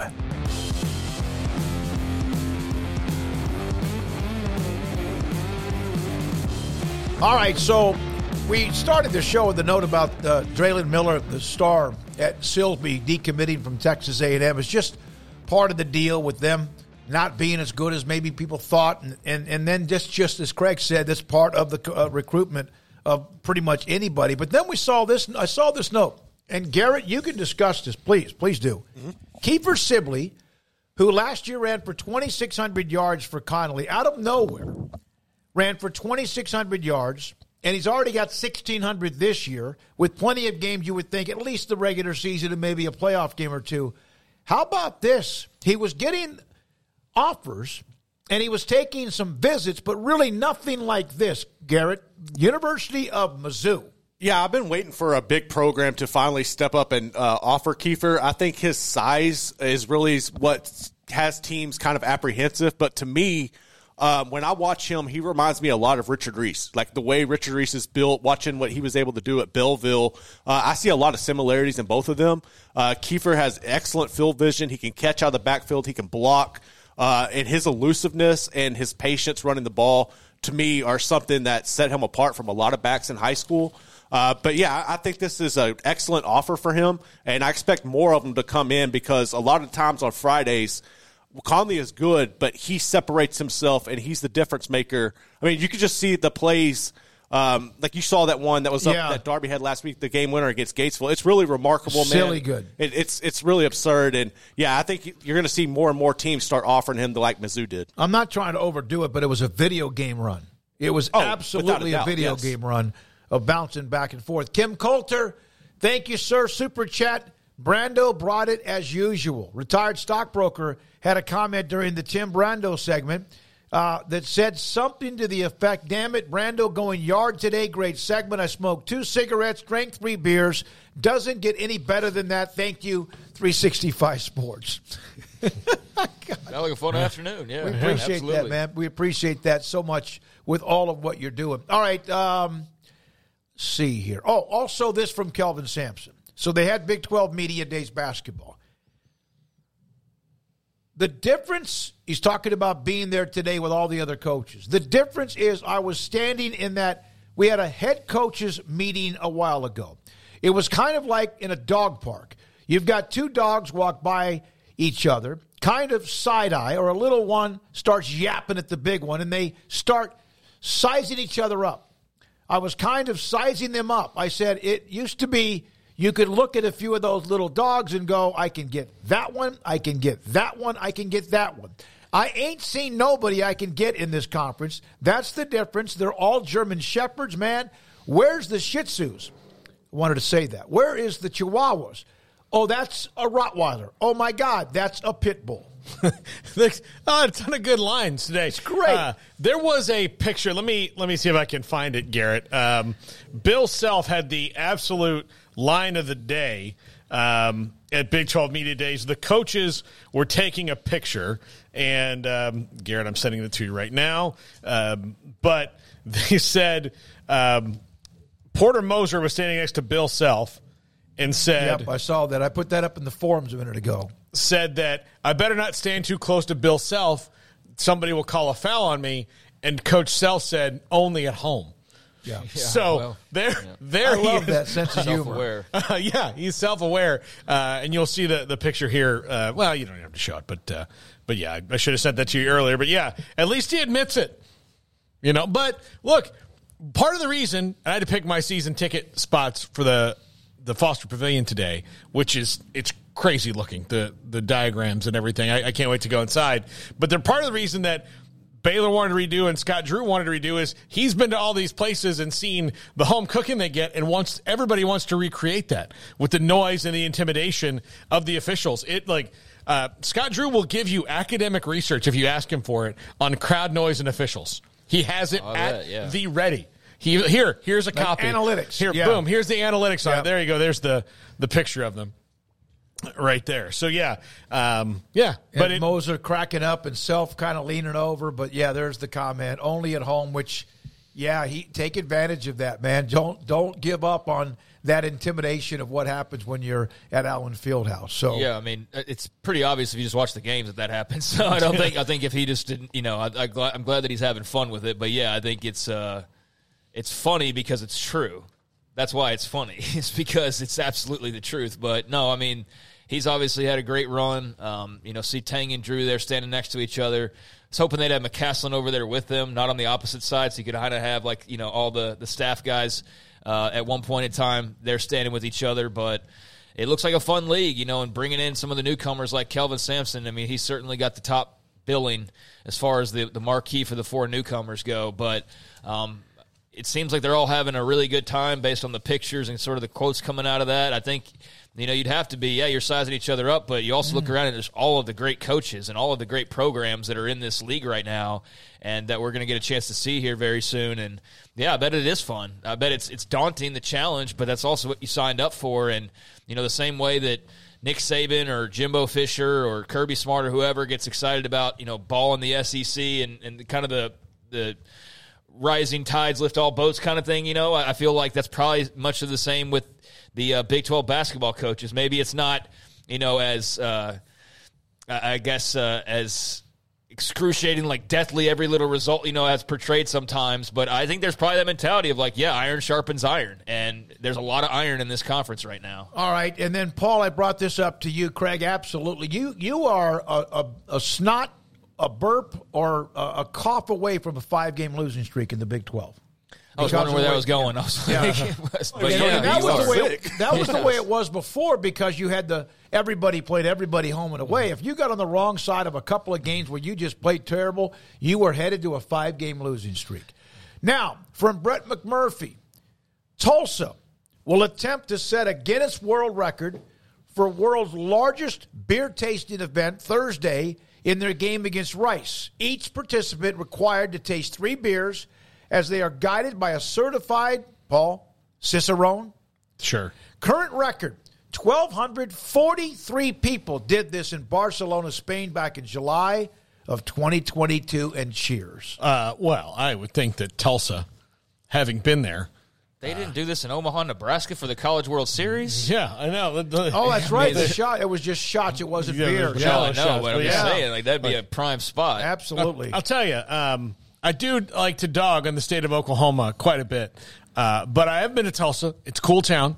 Um, there's actually stuff to do there, which is not what you can say for most of the state of Oklahoma. Uh, and I do think that they have uh, they have enough people that will um, vigorously break this record. I think 1243 is about to get shattered.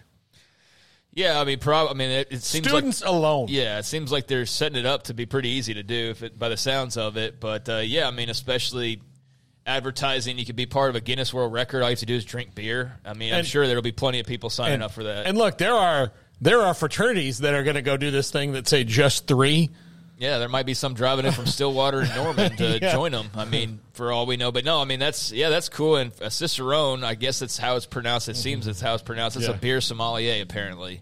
So Huh. we all learned a new word today, and it's not sommelier. It's that cicerone is a beer sommelier. Yeah. uh, is what I just gathered from Google. So Is that not yeah. an Italian name, Paul? Is that not an? It's about as Italian sounding as it gets from my well, end. but- sommelier is French. I'm talking So- about Cicerone. Yeah, it does. I mean, like I know some cicerones, but I don't know if that's in the. Did he you know- play catcher for the Yankees? look, I look. I don't want to talk about the cicerones that I know. I know, but uh, by the way, on the chat room, I'm I'm sure, pretty sure it's Emery running our our staff account. Said boo, Boo Paul. Paul, yeah. 'Cause he's from Oklahoma. All right, I'm gonna. I'm gonna But he Oklahoma lives has, here now. It has some. It, it, Yeah, it, it does. doesn't get very much credit ever in anything, but there are some pockets of it that are a lot prettier than given credit Yeah. for. Um, you know, I think Norman and Stillwater. I haven't been as much to Stillwater. Uh, I've been spent plenty of time in Norman. It's it's a fine college town, man. It's Yeah. no different than here or a lot of other Absolutely, places. Um, but yeah, I think Oklahoma can get a bad rap at times. Not that it's all. You know, not, not that there's not parts that aren't that great for sure, but uh, I, I've definitely been able to experience with family up there some some brighter days than, than maybe a lot of people give it credit for. All right, I want to address something Paxton put in the chat room. One, he thought Brando wanted Houston to win Saturday. I saw Spencer Tillman after the Oregon Washington Classic where somebody said, Sorry, Spencer, the game for you and Brando didn't go according to plan. Uh, And I saw that, and I only saw that because I follow Brando and Spencer Tillman, and he had a great response. Listen, you're a fan, say what you want, but you know. And then Paxton saying that Brando wanted Houston to win. I think what Brando and Spencer Tillman, any broadcaster wants, is a great game, a memorable game, a game that goes down to the wire. Um, and so that's my opinion on that. Do you guys ever think? I, I I've heard maybe a few, but do you ever think like a broadcaster going to the game unless they're like doing a high school that they've done like we do midway, like rooting for one team to win? No, I, I look. I think all you want is a good game because. Um, Because they're probably sitting there thinking the same thing we are. If Texas could win this fifty to ten on Saturday, Yeah, yeah, exactly. And here's the thing: when you have like you get to watch a game on television, if it sucks out loud, guess what you get to do? Yep. You get to leave. If you're broadcasting it You or got to- working it and it sucks out loud, you have to stay until the coach is done telling you about why it sucked out loud. So yeah, they won a good game. Yeah, I appreciate the you know the thoughts. I I think with guys like that at this point, though, I, I, I disagree. I think that they just won a good game, like y'all Yeah. are saying, and I don't think that there's like I want Houston to win. I, I don't think there's anything in that for them. I, I I think that's also the dumb play. Like if you're gonna make a play, like that would be like that's the. That's the long odds is that Houston wins this game or even makes it competitive. So you're kind of setting yourself up for failure there. Um, but yeah, appreciate you, Paxton. I'll, I'll just dis, I'll, you know I'll disagree on that just because I think you know maybe if they were younger guys, I- definitely hear that more and more of where it does sound like there's getting to be more hometowny broadcast. Um, but I, I don't think that's the case with them. I think that they just want to be entertained like the rest of us. But appreciate you nonetheless. Yeah, like uh, I'm sure there have been some that have broadcast Deion in Colorado that are like like him or know him, and there's part of that to it. Like Kyle said, Spencer and Dana Holgorsen travel in the same circles. Would be happy for Dana to win, but professional. Those two guys, Brando and Tillman. If you have not listened to them, they Tillman's are also an OU guy. fantastic. Yeah, exactly So, right. Yeah, I'm sure Yeah. he would So- like to see Houston win that game. But all right, we stand know, corrected. never All right, mind. Good stuff. When we come back, Gary, do you just have the open for this so we can? Oh, you want to go straight to yeah, it? Yeah, just go straight. Just play the open. I wanted to say it. Oh. Oh, Go okay. ahead. No, go ahead. Just go to the commercial. This top five with Paul Catalina is next. Established in 2007 and independently owned, Alliance Bank Central Texas is committed to helping families and businesses meet their financial goals. From their tellers to their board of directors, they know the importance of superior service and competitive products. Customers have confidence knowing that their financial needs are in good hands. It's your bank, Alliance Bank Central Texas, with two Waco locations 4721 Bosque Boulevard and 191 Archway Drive on Highway 84, and at AllianceBankTexas.com. Member FDIC and Equal Housing Lender. In Texas, there's pea size hail and baseball size hail. Guess which one hit our house? We didn't even know where to begin, but we called our Texas Farm Bureau insurance agent, and he was so reassuring. He knew exactly what to do to get our house back into shape and our lives back to normal. Now, we're even more thankful for the roof over our heads. Stop by and see our agents at one of our three McLennan County locations. Coverage and discounts are subject to qualifications and policy terms and may vary by situation.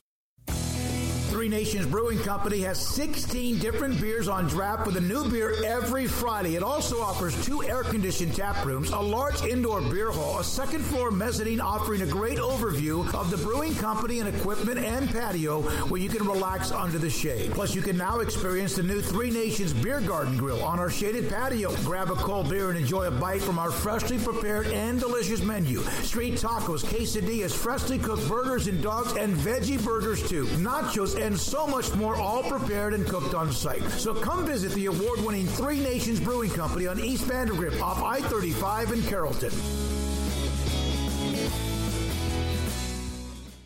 I hate my job, but I don't mind getting up in the morning. I dread each day, but I can't wait to get out of bed. You ask me why, and what I'll say to you is true. Well, you can get breakfast tacos at Rudy's Barbecue. Scrambled eggs and brisket, they ain't fooling around.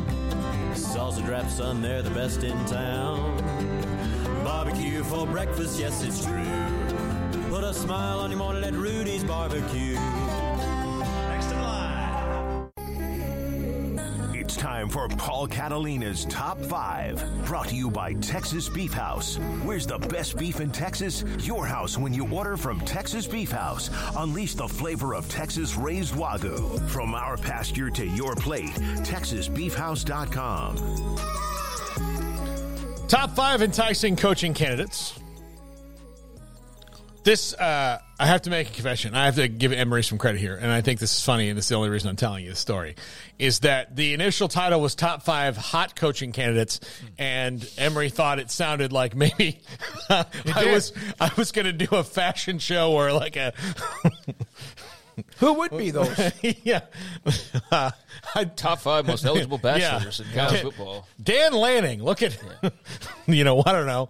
Uh, he seems to be. Yeah, but with him, you got to keep one eye open, man. That guy's nuts. yeah, he is a little bit. Number five.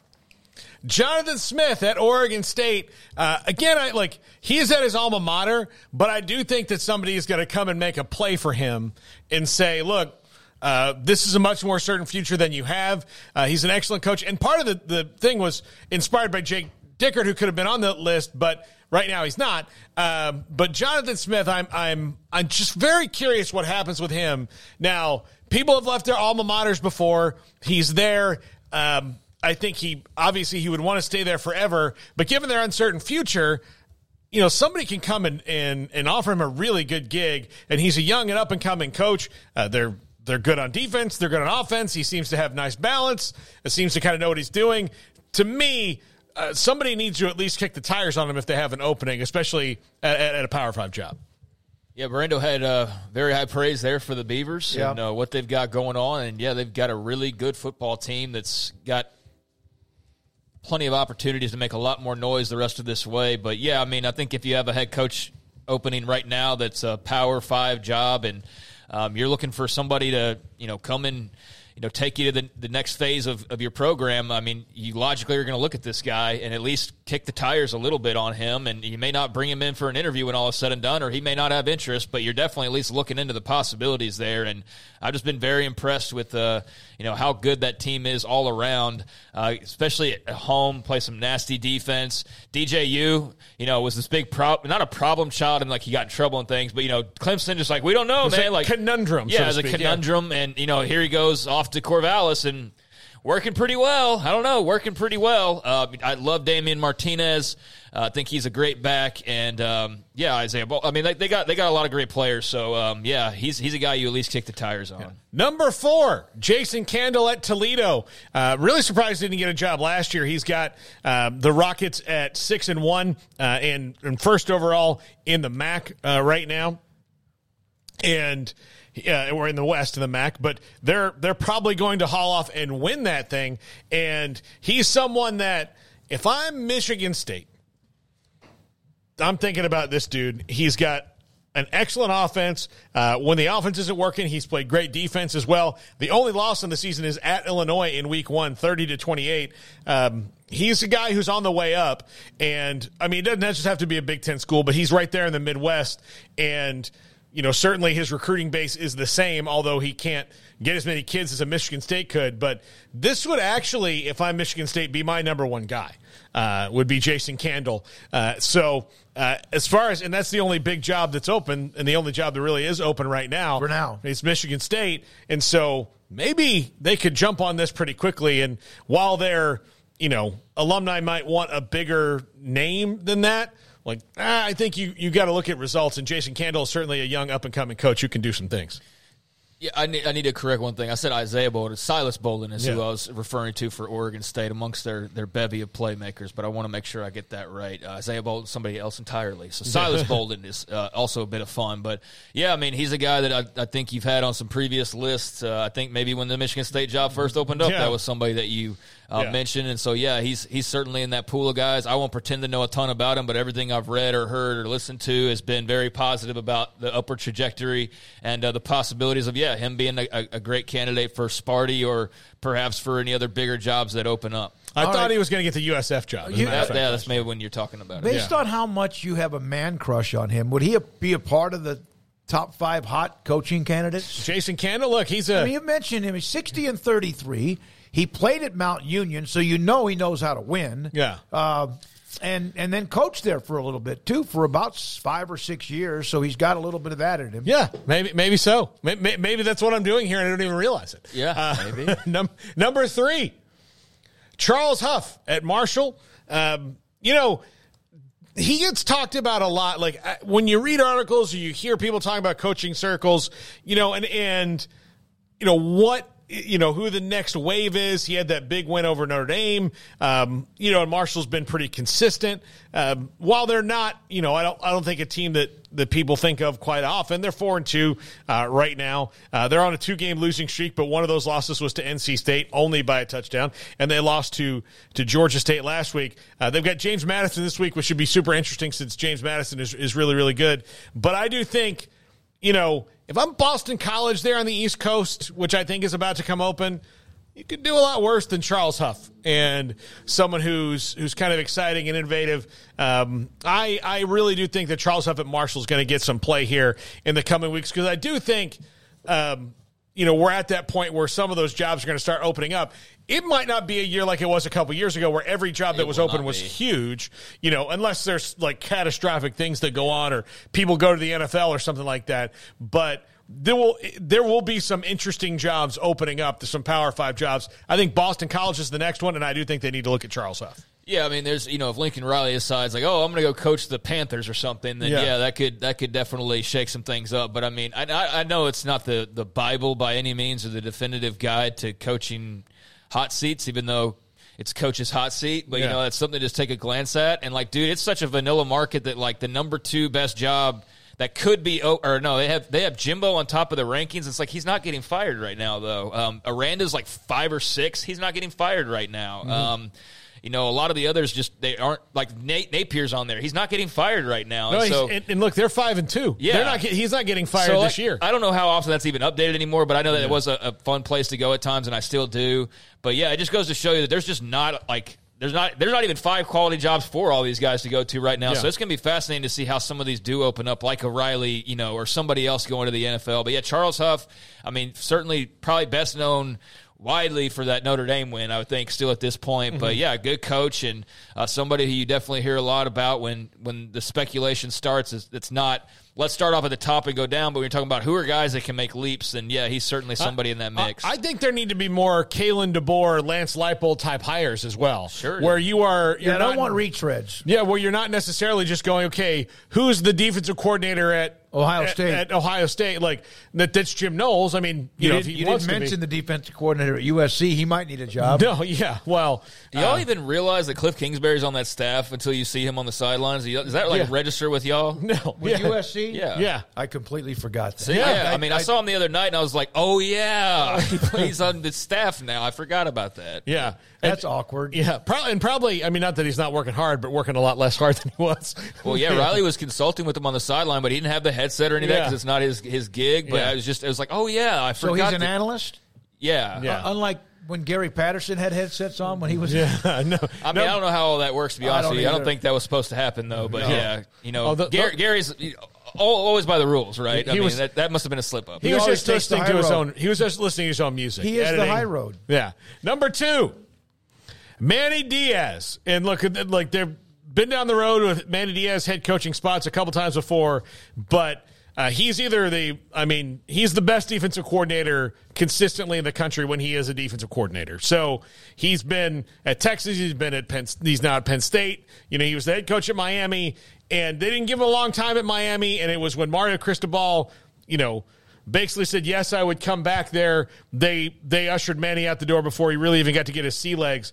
He's going to be a head coach again somewhere. I think he'll he'll he'll figure it out. But this is his defense is so good at Penn State right now. To me, there's no way he's not a head coach uh, come the, this this offseason.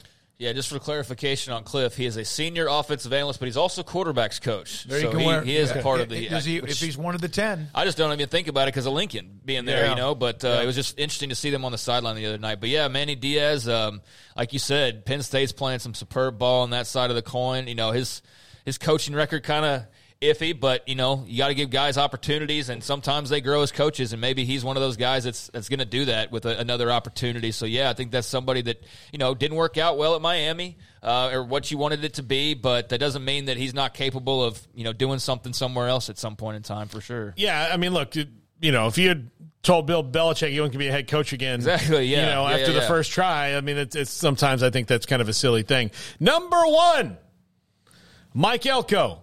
Look, Duke is not only are they good, like this isn't a a Duke team that is just like good by Duke standards. This is a really good team. And the way they play is so ridiculously fundamentally sound that anyone would be crazy not to call Mike Elko for their head coaching position. Because where did he used to coach before then? He was at A and M as the Ah. defensive coordinator. Yep. And oh shoot, there's there you go. Yeah.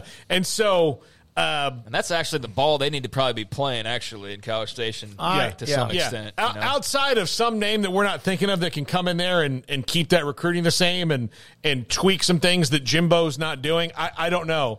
But Mike Elko, uh, his brand of ball travels. I also think that, you know, you will see, say he's at Duke for seven, eight years. D- you know, this is where he wants to be.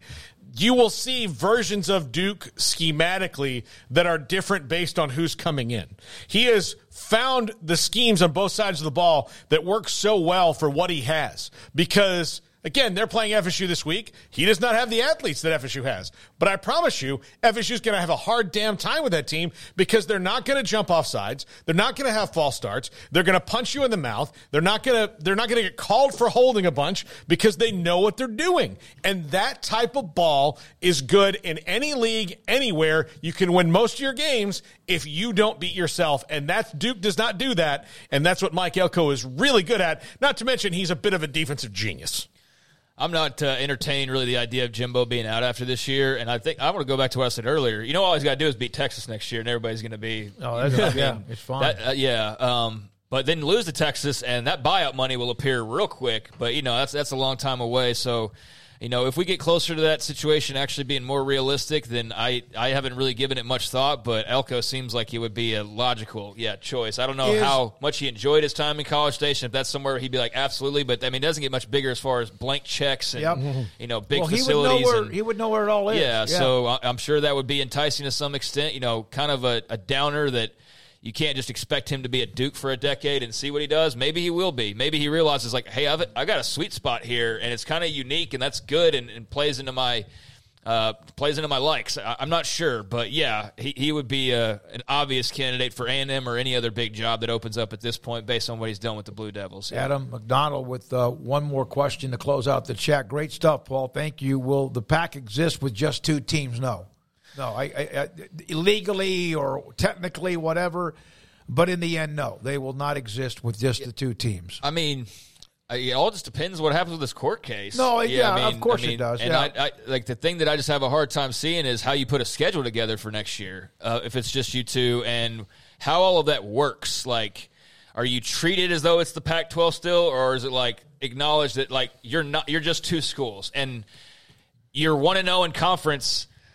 Is that playoff worthy when the rest of your schedule is like anybody you could find that has an opening somehow that you could pay to Yeah. come play you. So like that that part of it's very strange. We've and- seen and- how hard it is to fill one But- opening, but much maybe, less eight or ten. Maybe there's an alternative to that, but that's all we know it I- to be right now, and so that's where it's hard to see how that would work. But who knows? Yeah, Adam, my best guess is what happens is they figure out how much money that the other schools are going to give them for whatever would be owed outside of the expiring media deal. So how much they have left, like what assets that, that they retain is saying, we're going to hold on to the Pac two or the Pac 12 and the name and all that. And then they make a deal with the Mountain West right away and they come in. And the Mountain West will get shares of that money because they'll get a boost. And that's the that's the merger we see because nothing else makes sense because if you have two teams, that means you've got to schedule you have 11 games to schedule. Yeah. Because you're going to play each no, other. No, no, no, because you already have probably three non- non-conference. yeah, games. some non-conference games. But still, So you have eight to nine Baylor games, had to play Albany and Long Island. Yeah, because La Tech wanted to change who they were going to play in back-to-back years. Thank you, Bobby B. Brock, and also MC Gusto, among everybody else who uh, just kind of said goodbye to us. Thank you, Paxton. We love you anyway. Uh, no, seriously, And we love the feedback. We appreciate it. And there will be more conversation once there's some clarity there. Yeah. You know, but like right now, it's just like who the heck knows until there's some things decided in, in the courtrooms. But uh, yeah, appreciate everybody for uh, for joining us again. retired stockbroker, Kyle, everybody. Kim Coulter, thanks for the super chat. Thank you, Garrett. Levi, Emery, Jack McKenzie, Paul Catalina, and Craig Smoke. Back at it again tomorrow. We'll be on the air, Paul with uh, triple option at 1, and then we'll be back here with this show from 3 to 6. And don't forget tonight, every weeknight at 1030, it is 365 Sports Tonight on the CW. Have a great night. I'm David Smoke.